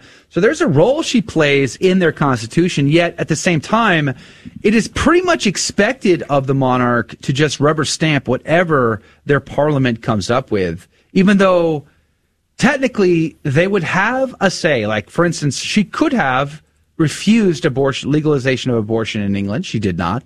She could have refused same-sex marriage in England. She did not. Uh, she she rubber-stamped those, and yet she's a woman who claims to be, or had claimed to be, someone of of uh, deep faith, deep Christian faith. She would often make statements uh, about how much she depends upon God, our Lord and Savior Jesus Christ, and the like. But she seems to endorse these uh, these uh, things that are gravely morally evil. How do we look at that? Uh, she she. That's a very good point that you laid out. Uh, Of, of the things that she could have done. And it's reflective in, in how she manages everything. I, just looking at her own children, you know, how involved was she? I guess she didn't interfere in their lives because of the disasters all three of them became. And, and it's reflected in, their, in her grandchildren. Uh, yes, uh, she didn't have the character to, uh, to do what the King of Belgium did. And uh, reject. No, no, it was uh, the Duke of Luxembourg. Or Luxembourg. Lichtenstein. Yeah, Luxembourg, and rejected the abortion uh, passage of law there. Mm. And uh, that that she she will be. She has uh, been answering to God about that. Uh, we pray that she's in His beatific vision. But yeah. yes, that that that's a poor reflection on the Queen. Uh, she could have done something. She should have done something. I'm sure they would have done a runaround, but at the very least, she, that would have been a public statement of her faith. Yeah. And, and it's also reflected in the Anglican Communion in, in uh, England and Wales. She did nothing to prevent the dismantling of, of Christian tradition, of the, the, the dogmas and moral laws handed down to her through Jesus Christ, through the Catholic Church. Uh, and then it was uh, uh, superseded by the Church of England. So yes, her her her her uh, record on that was poor, to say to be charitable, very poor. Yeah, the so I didn't. I was gone this last week, so I didn't even know that she died until last night. I get home around ten o'clock, and I, I walk in, and my my mom's like, "So what do you think about the Queen dying?" And I was like, "What? The the Queen died?" We'll I was like, what? "What are we talking about?" And she's like, "Yeah, she died on the ninth on uh, the Feast of Our Lady." And I was like, "What? That's crazy. What?" And so I'm just thinking about it. She's like, "Well, what's your opinion about it?" And I was like, "Well, I mean, one, I, I don't really care about the monarchy in general. I'm not a huge, I'm not a follower of the British monarchy. I'm not, I don't know anything about uh, anything she's done or didn't do. I don't know anything about the roles of different princes, dukes, et cetera. But The thing Let's that, I, that I, the thing that I that I think is interesting, and the thing that struck me, is her symbolic role. That's so important. Her symbolic role as the remnants of Christian civilization. Even though mm. she was not Catholic, even though she may have done been, even if she was a horrible, evil, wicked person, she withheld the circumstance and pompness of the office of royalty. And after her death, that's going to be diminished until it's no longer in existence. And I think that is the reason why we should mourn it. And I saw this article this morning from John Horvath the second at the T F P, of We Mourn the Queen, and he puts out a well-balanced article, and I think uh, people should take, take a look at that. Uh, but what do you think about that, Tito? No, uh, very well said. It, all it is is a dead carcass. It's just the skin that's left over. There's there's no life in the body, so to speak, of of uh, Christianity in England, as reflected to, in their two percent attendance every Sunday. Yeah, uh, it's it's it's gone. Uh, it's sad that she passed away. She had a deep personal faith. But we know what happens with people with deep personal faiths, but mm. public apostasy, uh, witnessed in our in our grand vizier called President Biden and Nancy Pelosi. So there's it's uh, it's sad that she's passed away. It's she could have done uh, a whole lot more, many many many missed opportunities. Uh, so it's it's just a contrast. It's a dichotomy that's yeah. hard for me to grasp at this moment. Yeah, we definitely pray for her. Uh, keep her repose in your prayers, for sure. She seemed like a very lovely lady otherwise, uh, very personable, and uh, sense of humor, which we talked about with Edward Penton. You can catch that on uh, on YouTube as well, that conversation, and our podcast feeds. But uh, Tito Edwards, Big Pulpit dot com. God bless you, brother. Thanks for hanging out with us today. We'll see you next Thank Monday. Thank you, Joe. All right, uh, the phone number. First caller gets to play the game and win prizes, eight seven seven, seven five seven, nine four two four. Giving those prizes away to today, eight seven seven, seven five seven, nine four two four. We'll be right back. The Bible clearly says that Jesus had brothers and sisters, but the Catholic Church teaches that Mary was a perpetual virgin. How can that be? Mark six verse three says, "Is not this the carpenter, the son of Mary, and brother of James and Joses and Judas and Simon? And are not his sisters here with us?" Point number one to consider. There is no word for cousin or for nephew or for niece, aunt, uncle in ancient Hebrew or Aramaic. The words that the Jews used in all those instances were brother or sister. An example of this can be seen in Genesis fourteen fourteen, where Lot, who was Abraham's nephew, is called his brother. Another point to consider. Would the last thing that Jesus did on earth be to grievously offend his surviving brothers? Right before Jesus dies, John nineteen tells us that Jesus entrusted the care of his mother to the Apostle John. If Mary had any other sons, this would have been an incredible slap in the face to them that the Apostle John was entrusted with the care of their mother. Also, we see from Matthew twenty-seven, fifty-five, and fifty-six that the James and Joses mentioned in Mark six as the brothers of Jesus are actually the sons of another Mary. And one other passage to consider, Acts one verses fourteen to fifteen speaks of a company of about one hundred twenty persons that consist of the apostles, the women, Mary, the mother of Jesus, and his brothers. Now let's see. There were eleven apostles at the time. Jesus' mother makes twelve. The women, probably the same three women mentioned at the crucifixion in Matthew twenty-seven, but let's say it was maybe a dozen or two, just for argument's sake.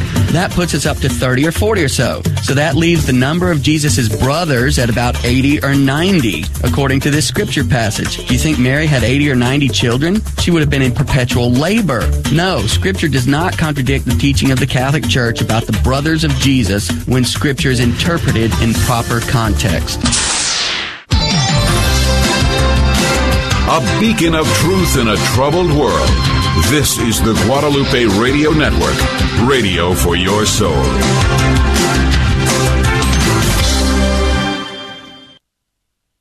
Welcome to another round of fear and trembling, the Catholic trivia game show that helps you work out your salvation by the seat of your pants. It's a fifty-fifty chance and prizes are involved. Avoid the weeping and gnashing of teeth. Call now to take your shot, eight seven seven, seven five seven, nine four two four. And now, your host, Joe McClain. Praise be to Jesus Christ. Welcome back to Catholic Drive Time and Fear and Trembling, a Catholic trivia game show with secrets and agendas, kind of like Rings of Power.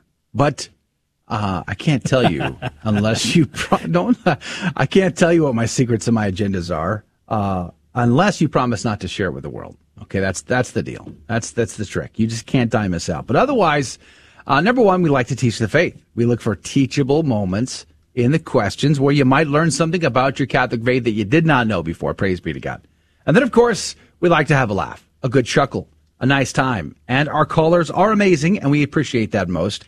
And then, of course, we give out prizes, which means we incentivize you to, uh, to pick up that phone and call because you could win cool stuff.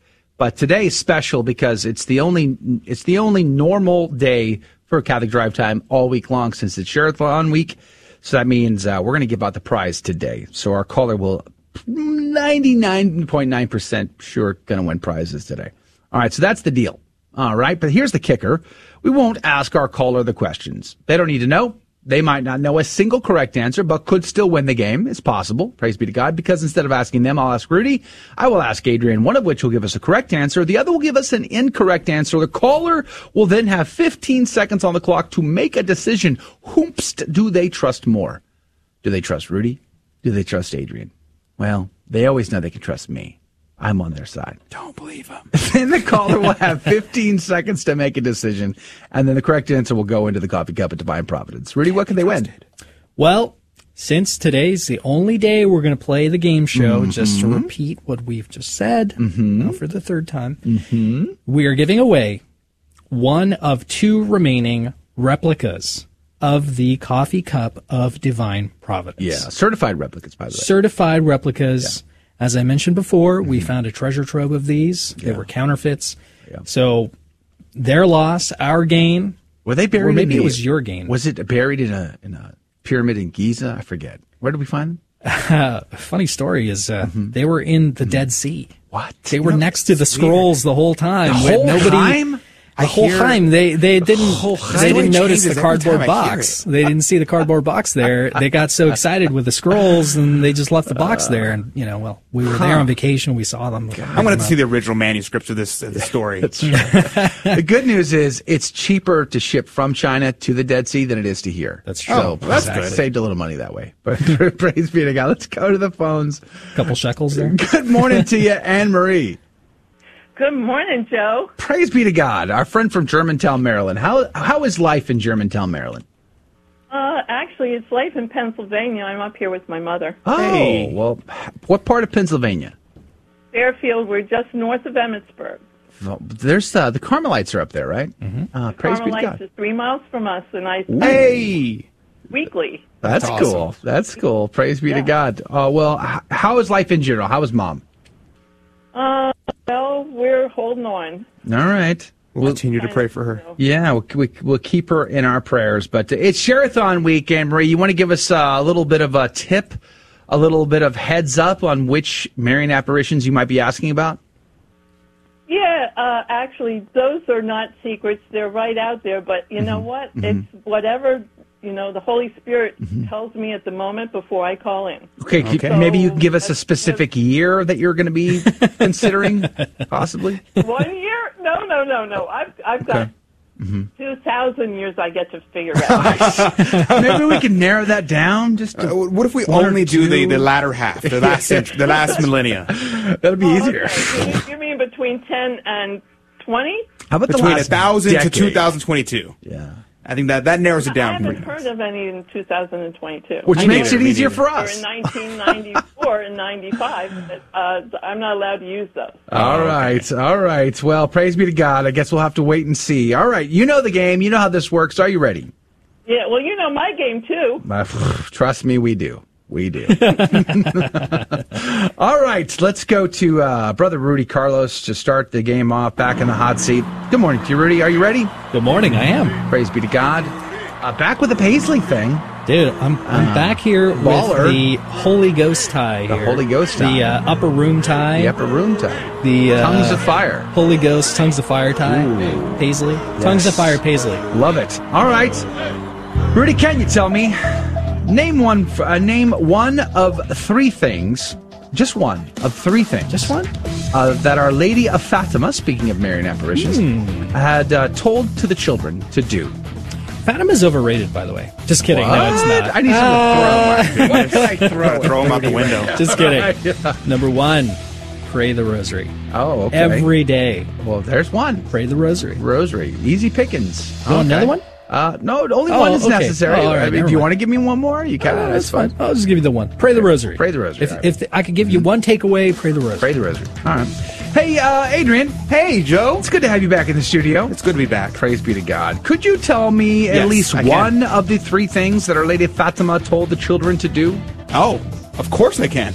I'm a huge, you know, fan of Our Lady of Fatima. Okay. I uh, make videos for America Needs Fatima. Nice. And I distinctly remember mm-hmm. Our Lady of Fatima told the shepherd children, yeah, make sure to stay up to date on everything going on in really? Catholic news. That's why they tuned into Catholic Drive Time. That's right. The they children. In, that's exactly right. The seers. Well, they didn't tune into Catholic Drive Time. We didn't exist yet. Oh, we're the God. official we show. Well, we weren't born yet. I'm sure you were, Joe. I'm back in nineteen seventeen.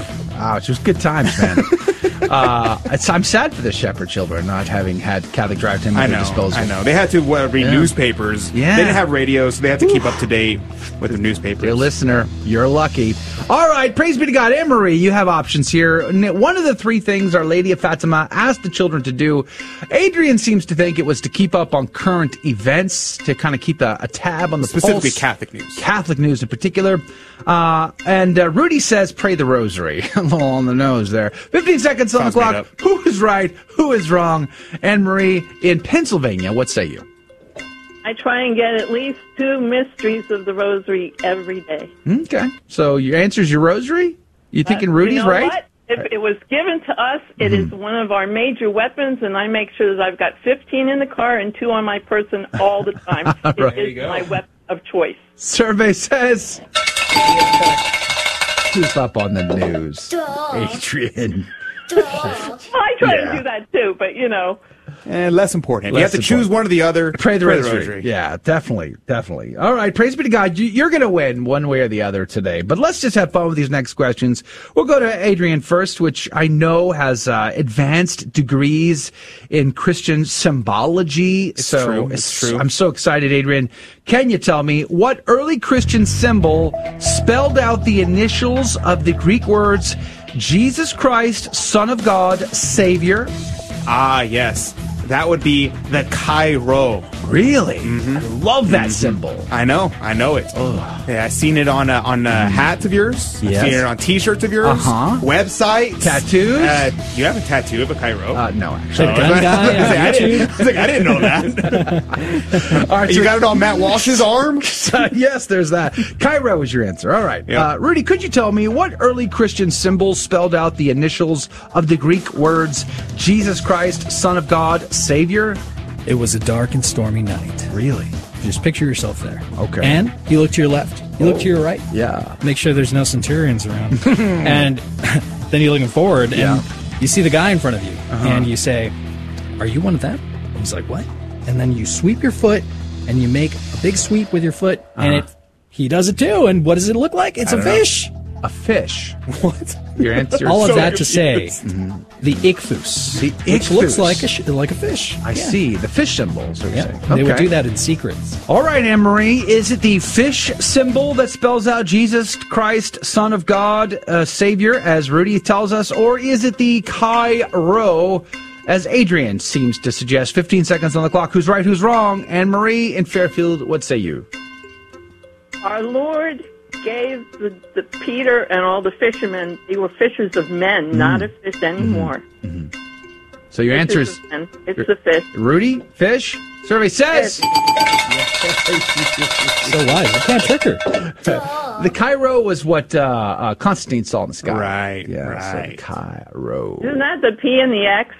Uh, it looks like it. It looks kinda. like it, yeah, for okay. sure. It's one of my favorite Christian symbols is the Cairo. But the fish is the correct answer. Jesus Christ, Son of God, Savior, congratulations. You're double winner now. But let's see if we can't get you in for a perfect score. We're going to go back to Rudy. Rudy, can you tell me, could you give me the, or complete for me, the fifth beatitude?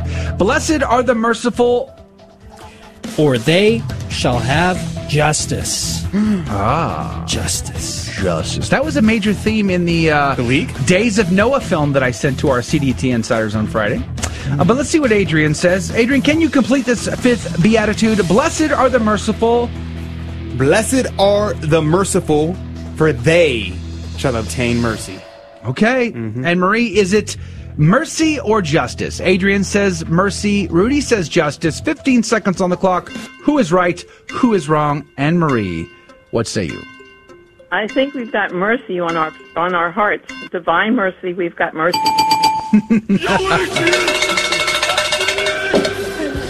Amen. Praise be to God. For they shall obtain mercy is the correct answer to the fifth beatitude. Anne-Marie, perfect score. Well played, madam. You did great. Thanks for playing our game and having a laugh with us today.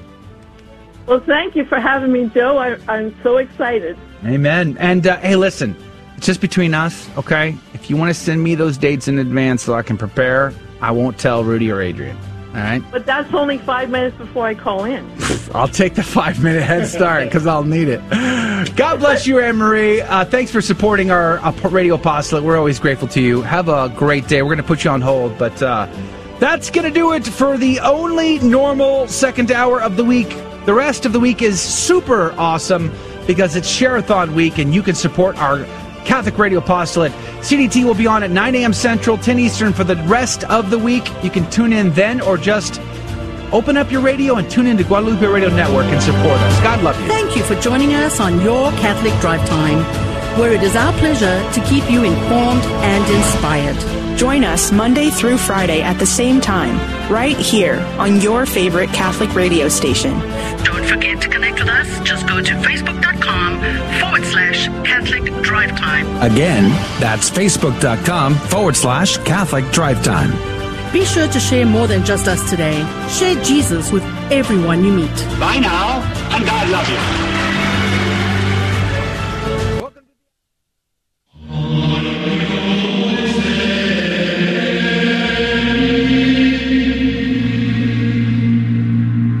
The Guadalupe Radio Network now brings you the Holy Sacrifice of the Mass from the chapel at Our Lady of Corpus Christi in Corpus Christi, Texas.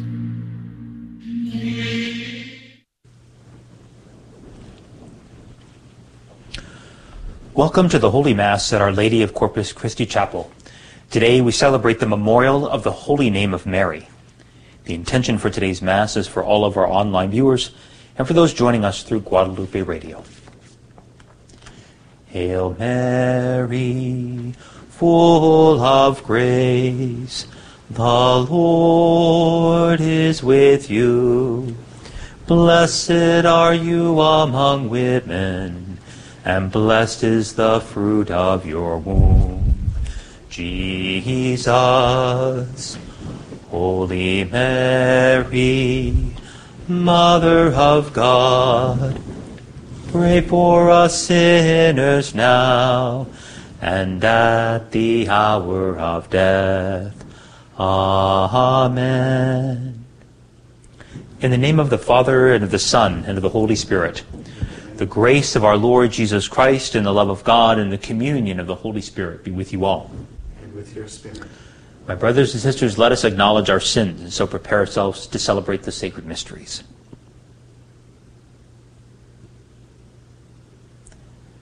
You were sent to heal the contrite of heart. Lord, have mercy. Lord, have mercy. You came to call sinners. Christ, have mercy. Christ, have mercy. You are seated at the right hand of the Father to intercede for us. Lord, have mercy. Lord, have mercy. May Almighty God have mercy on us, forgive us our sins, and bring us to everlasting life. Amen. Let us pray. Grant, we pray, Almighty God, that for all who celebrate the glorious name of the Blessed Virgin Mary, she may obtain your merciful favor. Through our Lord Jesus Christ, your Son, who lives and reigns with you in the unity of the Holy Spirit, God forever and ever. Amen.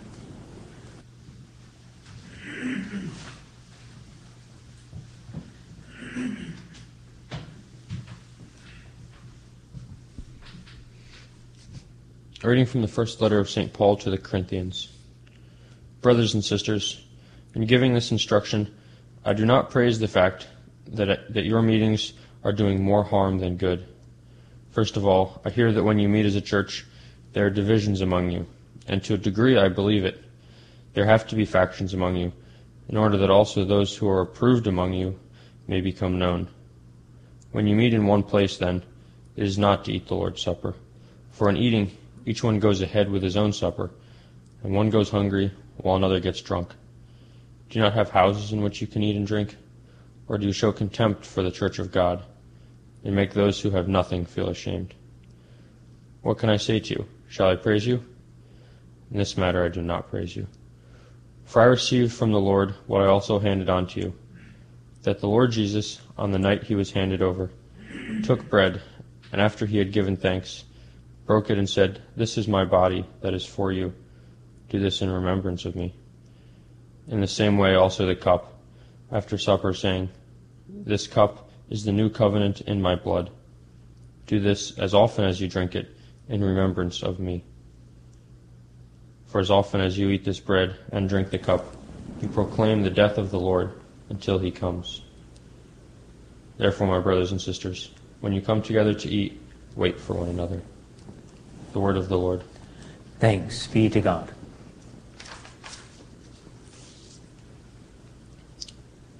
Proclaim the death of the Lord until he comes again. Proclaim the death of the Lord until he comes again. Sacrifice or oblation you wished not, but ears open to obedience you gave me.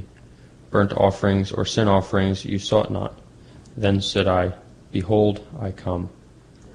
Proclaim the death of the Lord until he comes again. In the written scroll it is prescribed for me To do your will, O my God, is my delight, and your law is within my heart. Proclaim, Proclaim the death, death of the Lord until he comes again. I announced your justice in the vast assembly. I did not restrain my lips, as you, O Lord, know. Proclaim the death of the Lord until he comes again. May all who seek you exult and be glad in you, and may those who love your salvation say ever, the Lord be glorified. Proclaim the death of the Lord until he comes again.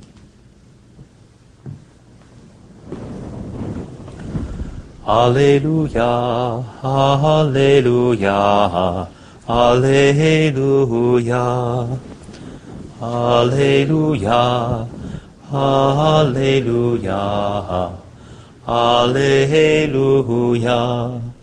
God so loved the world that he gave his only begotten Son, so that everyone who believes in him might have eternal life. Alleluia, alleluia, alleluia. The Lord be with you. A reading from the Holy Gospel according to Luke. Glory to you, O Lord. When Jesus had finished all his words to the people, he entered Capernaum. A centurion there had a slave who was ill and about to die, and he was very valuable to him. When he heard about Jesus, he sent elders of the Jews to him, asking him to come and save the life of his slave. They approached Jesus and strongly urged him to come, saying, "He deserves to have you do this for him, for he loves our nation, and he built the synagogue for us." And Jesus went with them. But when he was only a short distance from the house, the centurion sent friends to tell him, "Lord, do not trouble yourself, for I am not worthy to have you enter under my roof. Therefore I do not consider myself worthy to come to you, but say the word, and let my servant be healed. For I too am a person subject to authority, with soldiers subject to me. And I say to one, 'Go,' and he goes, and to another, 'Come here,' and he comes. And to my slave, 'Do this,' and he does it." When Jesus heard this, he was amazed at him, and turning, said to the crowd following him, "I tell you, not even in Israel have I found such faith." When the messengers returned to the house, they found the slave in good health. The Gospel of the Lord. Praise to you, Lord Jesus Christ.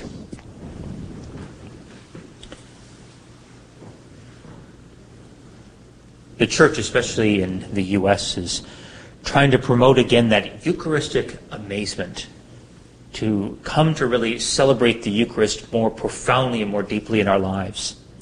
Both of these readings really have Eucharistic tones, especially the first reading, Saint Paul. He speaks about the, what he himself received, that on the night that Jesus was betrayed, he took bread, "This is my body," and then he took the, cat, the chalice, "This is my blood. When you do this, do this in memory of me." Apparently there were some difficulties going on in the church in Corinth. Perhaps there was a meal and the Eucharistic celebration that were kind of too closely tied together. So Saint Paul wants to be able to really separate these so, so that the Eucharistic celebration, the receiving of the body and blood of the Lord Jesus Christ, would become the central thing. And then to eat and to, to gather would be something that would come later. In the Gospel, the words of the, that centurion, the, the words of this man of deep faith, we say every single time we celebrate the Eucharist.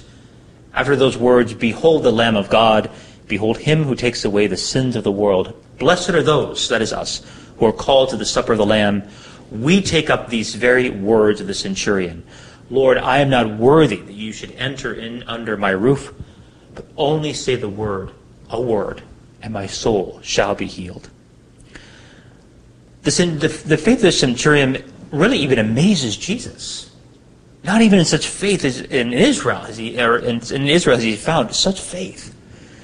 And it's interesting because the centurion, unlike perhaps many other Romans who had come into the into the Holy Land in order to um, perhaps to make sure that they maintain order and and their rule over the country, really came as a service. He had a very different uh, approach to perhaps many other centurions who were living at that time. Because it says that he had actually gone to the elders to, of the Jews to, to go to Jesus and uh, and ask him to do them this to, to heal his his servant, who was very valuable to him. And when the when the elders go to Jesus, they say, he deserves this from from you, because uh, he loves our nation and he built our synagogue for us. He was a man apparently who would come uh, to to maintain order, but he maintained order by having a deep and profound respect for the people for whom he was serving. He did not uh, take all that power and try to lord it over everyone. And I think it's a very different uh, way of doing things. And I think Jesus, in what he hears, hears from the elders, recognizes the heart of this man. And the heart of this man is that he recognizes that all Jesus needs to do is to say a word, just one word, and his soul, his servant will be healed. He doesn't even want Jesus to come to his house. I'm not worthy. Can you imagine? I'm not worthy. Most of the centurions thought that these people were basically dogs. And he understands that Jesus is this very, uh, he's a special man. He set, he is set apart from everyone else, that he knows the power. Very much like Naaman the Syrian in the Old Testament. Remember, who comes to the prophet, comes to the land of Israel to be healed of his leprosy. And he goes to the king, who thinks he's trying to start a fight because he doesn't have power to heal. But there is a prophet in Israel whom he is sent to, um, Elisha the prophet, who tells him to go bathe seven times in the Jordan, not very clean water, but he would be healed. And sure enough, he does. That in the simplicity, his skin had become like a little child. That is the heart of this man, this centurion. It reminds us that we need to have that same humility and lowliness of heart when we come to receive Jesus in the Eucharist. We must examine ourselves to make sure that we are ready to receive him. We're, Lord, I'm not worthy, not worthy that you should come and enter under my roof, to come into this house that you have made, this soul. But only say the word, a word, and it shall be healed. It shall be made ready.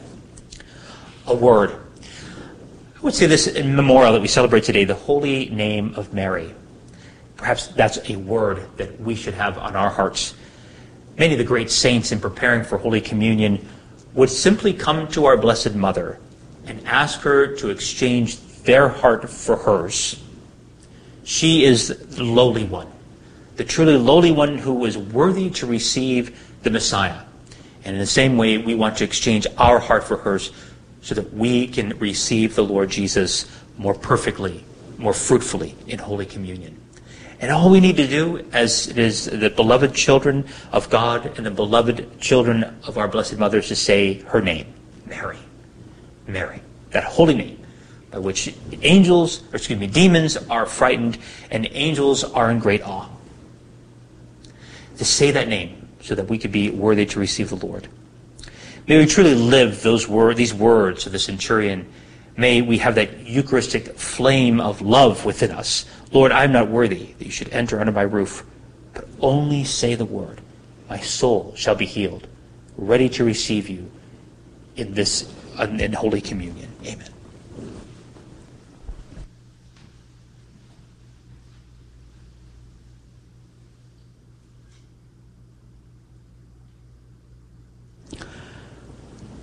Let us bring our prayers humbly before our Heavenly Father, who is always so gracious to hear and answer our prayers. We pray for the Holy Church of God. We pray for that Eucharistic renewal throughout the Church. When we come to love and receive Jesus in Holy Communion more worthily, we pray to the Lord. Lord, hear our prayer. We pray for all those who govern us, that they may, like the heart, have the heart of centurion, who came really to serve and not to be served. We pray to the Lord. Lord, hear our prayer. We pray for the sick and those who are suffering. The Lord may say only a word that they may be healed. We pray to the Lord. Lord, hear our prayer. We pray in thanksgiving for the great gift of our Heavenly Father, Jesus, the Holy Spirit of Our Lady. And this whole, that on this memorial of the Holy Name of Jesus, we may call upon her intercession and powerful protection, that we may be, uh, become the saints that we are and called to be. We pray to the Lord. Lord, hear our prayer. We pray for the intention of those who are joining us online through Guadalupe Radio, and for the intention we hold deep in our hearts. We pray to the Lord. Lord, hear our prayer. Finally, we pray for those who have died, for all the holy souls in purgatory, that they may rest in peace, we pray to the Lord. Lord, hear our prayer. Heavenly Father, we bring all of our prayers and petitions before you, confident that you hear and answer us through Christ our Lord, and through the powerful intercession of the Blessed Virgin Mary, as we pray. Hail Mary, full of grace, the Lord is with thee. Blessed art thou among women, and blessed is the fruit of thy womb, Jesus. Holy Mary, Mother of God, pray for us sinners, now and at the hour of our death. Amen.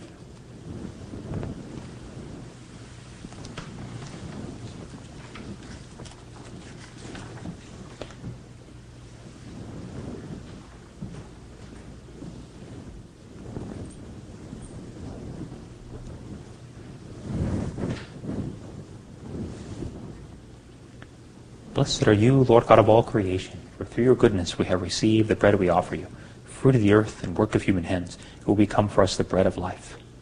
Blessed be God forever.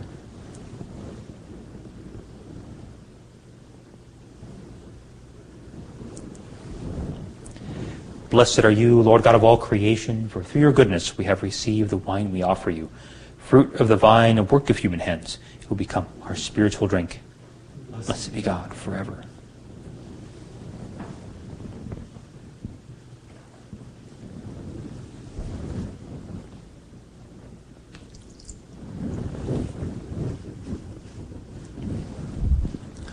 Pray, dearly beloved, that my sacrifice and yours may be acceptable to God, the Almighty Father. May the Lord accept the sacrifice at your hands for the praise and glory of his name, for our good and the good of all his holy church.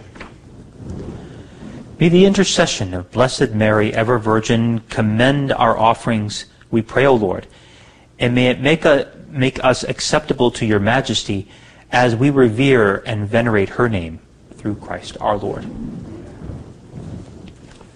The Lord be with you.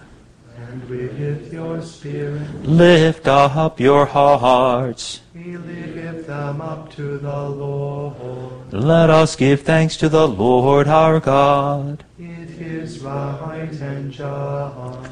It is truly right and just, our duty and our salvation, to praise your mighty deeds in the exaltation of all the saints, and especially as we venerate the, celebrate the memory of the Blessed Virgin Mary, to proclaim your kindness as we echo her thankful hymn of praise. For truly even to earth's ends you have done great things, and extended your abundant mercy from age to age.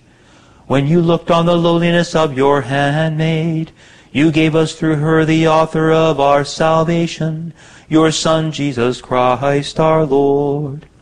Through him the hosts of angels adores your majesty, and rejoices in your presence forever.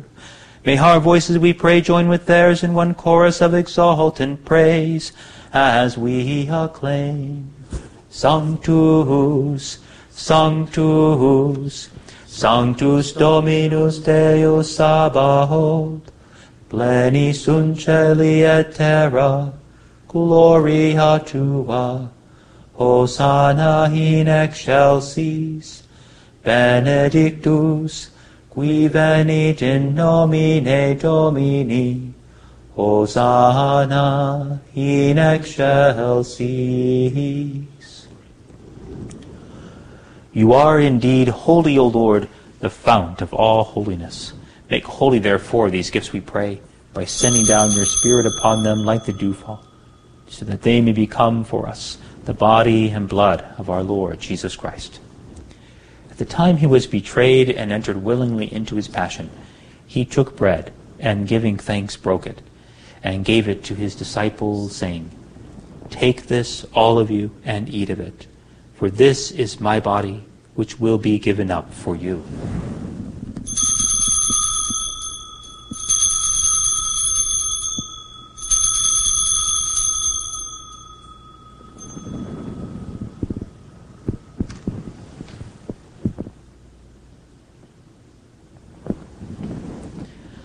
In a similar way, when supper was ended, he took the chalice, and once more giving thanks, he gave it to his disciples, saying, Take this, all of you, and drink from it, for this is the chalice of my blood, the blood of the new and eternal covenant, which will be poured out for you and for many for the forgiveness of sins. Do this in memory of me.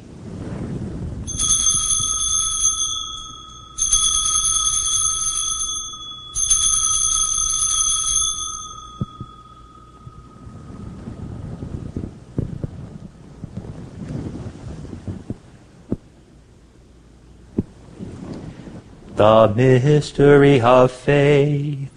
We proclaim your death, O Lord, and profess your resurrection until you come again.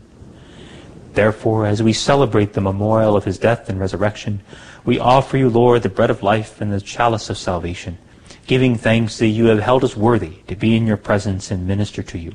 Humbly we pray that, partaking of the body and blood of Christ, we may be gathered into one by the Holy Spirit. Remember, Lord, your church spread throughout the world, and bring her to the fullness of charity, together with Francis our Pope and Michael our Bishop and all the clergy. Remember also our brothers and sisters who have fallen asleep in the hope of the resurrection, and all who have died in your mercy. Welcome them into the light of your face. Have mercy on us all, we pray, that with the Blessed Virgin Mary, Mother of God, with Blessed Joseph, her spouse, with the blessed apostles, and all the saints who have pleased you throughout the ages, we may merit to be co-heirs to eternal life, and may praise and glorify you through your Son, Jesus Christ. Through him and with him and in him, O God, Almighty Father, in the unity of the Holy Spirit, all glory and honor is yours, forever and ever. Amen.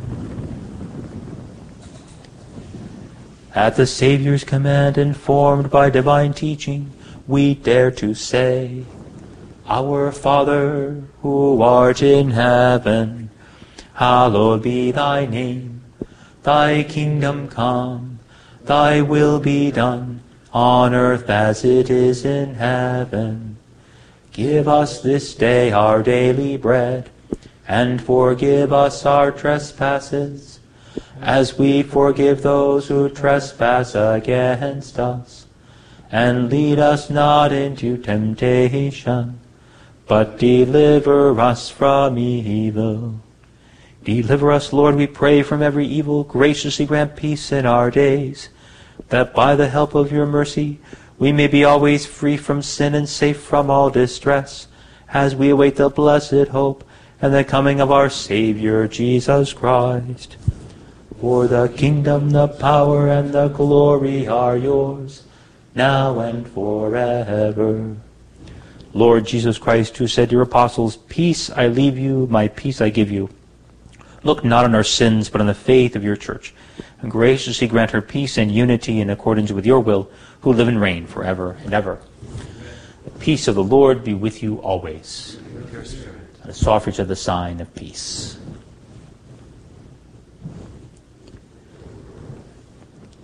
Agnus Dei, qui clolis peccata mundi, miserere nobis. Agnus Dei, qui tollis peccata mundi, miserere nobis. Agnus Dei, qui tollis peccata mundi, dona nobis pacem.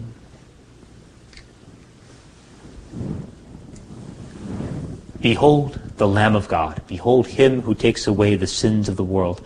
Blessed are those called to the supper of the Lamb.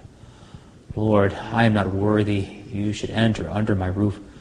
Only say the word, and my soul shall be healed.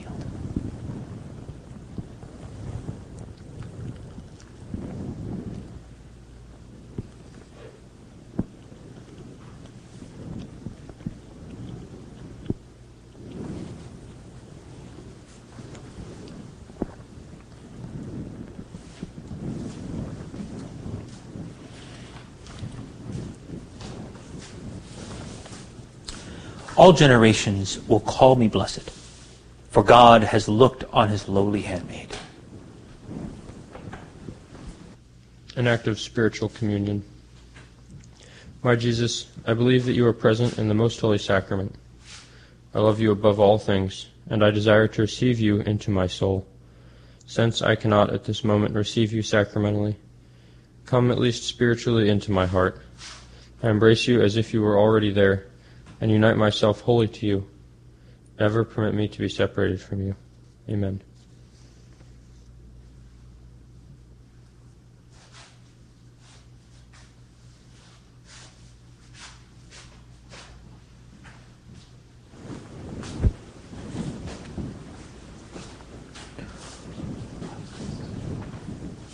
O Lord, I am not worthy that thou shouldst come to me, but speak the word of comfort, my spirit healed shall be, and humbly I'll receive thee, the bridegroom of my soul. No more by sin to grieve thee, or fly thy sweet control. Eternal Holy Spirit, unworthy though I be, prepare me to receive him, and trust the word to me. Increase my faith, dear Jesus, in thy real presence here, and make me feel most deeply that thou to me art near. My hope in thee now strengthen, O Saviour of my soul, lest by temptation blinded I turn from my true goal.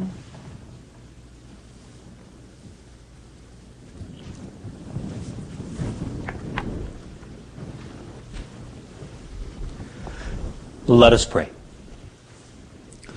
May we attain, obtain the grace of your blessing, O Lord, through the intercession of Mary, the Mother of God, that from her, whose holy name we venerate, we may obtain help in our every need, through Christ our Lord. Amen. The Lord be with you. And with your spirit. May Almighty God bless you, the Father, and the Son, and the Holy Spirit. Amen. Go and announce the gospel of the Lord. Thanks be to God. Immaculate Mary, thy praises we sing, who reignest in splendor with Jesus our King. Ave, Ave, Ave Maria, Ave, Ave Maria. In heaven the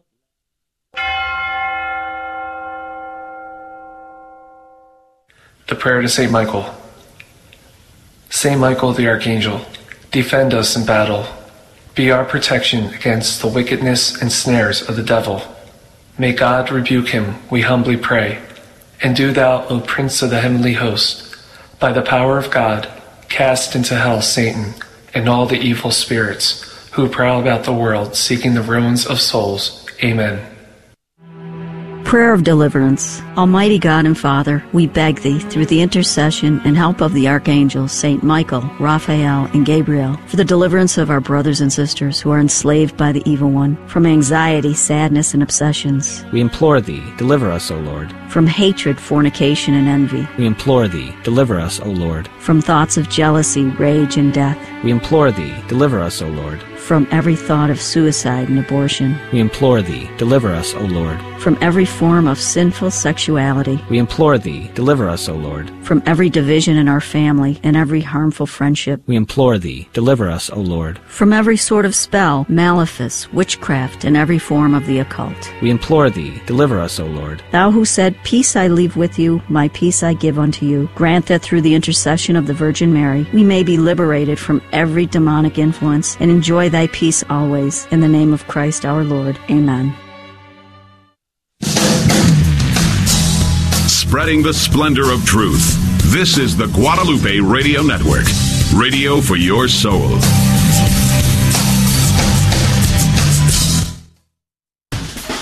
Hi, I'm Denise Majeski from Epiphany of the Lord in Katy. You're listening to A M fourteen thirty K S H J Houston, part of the Guadalupe Radio Network. Radio for your soul.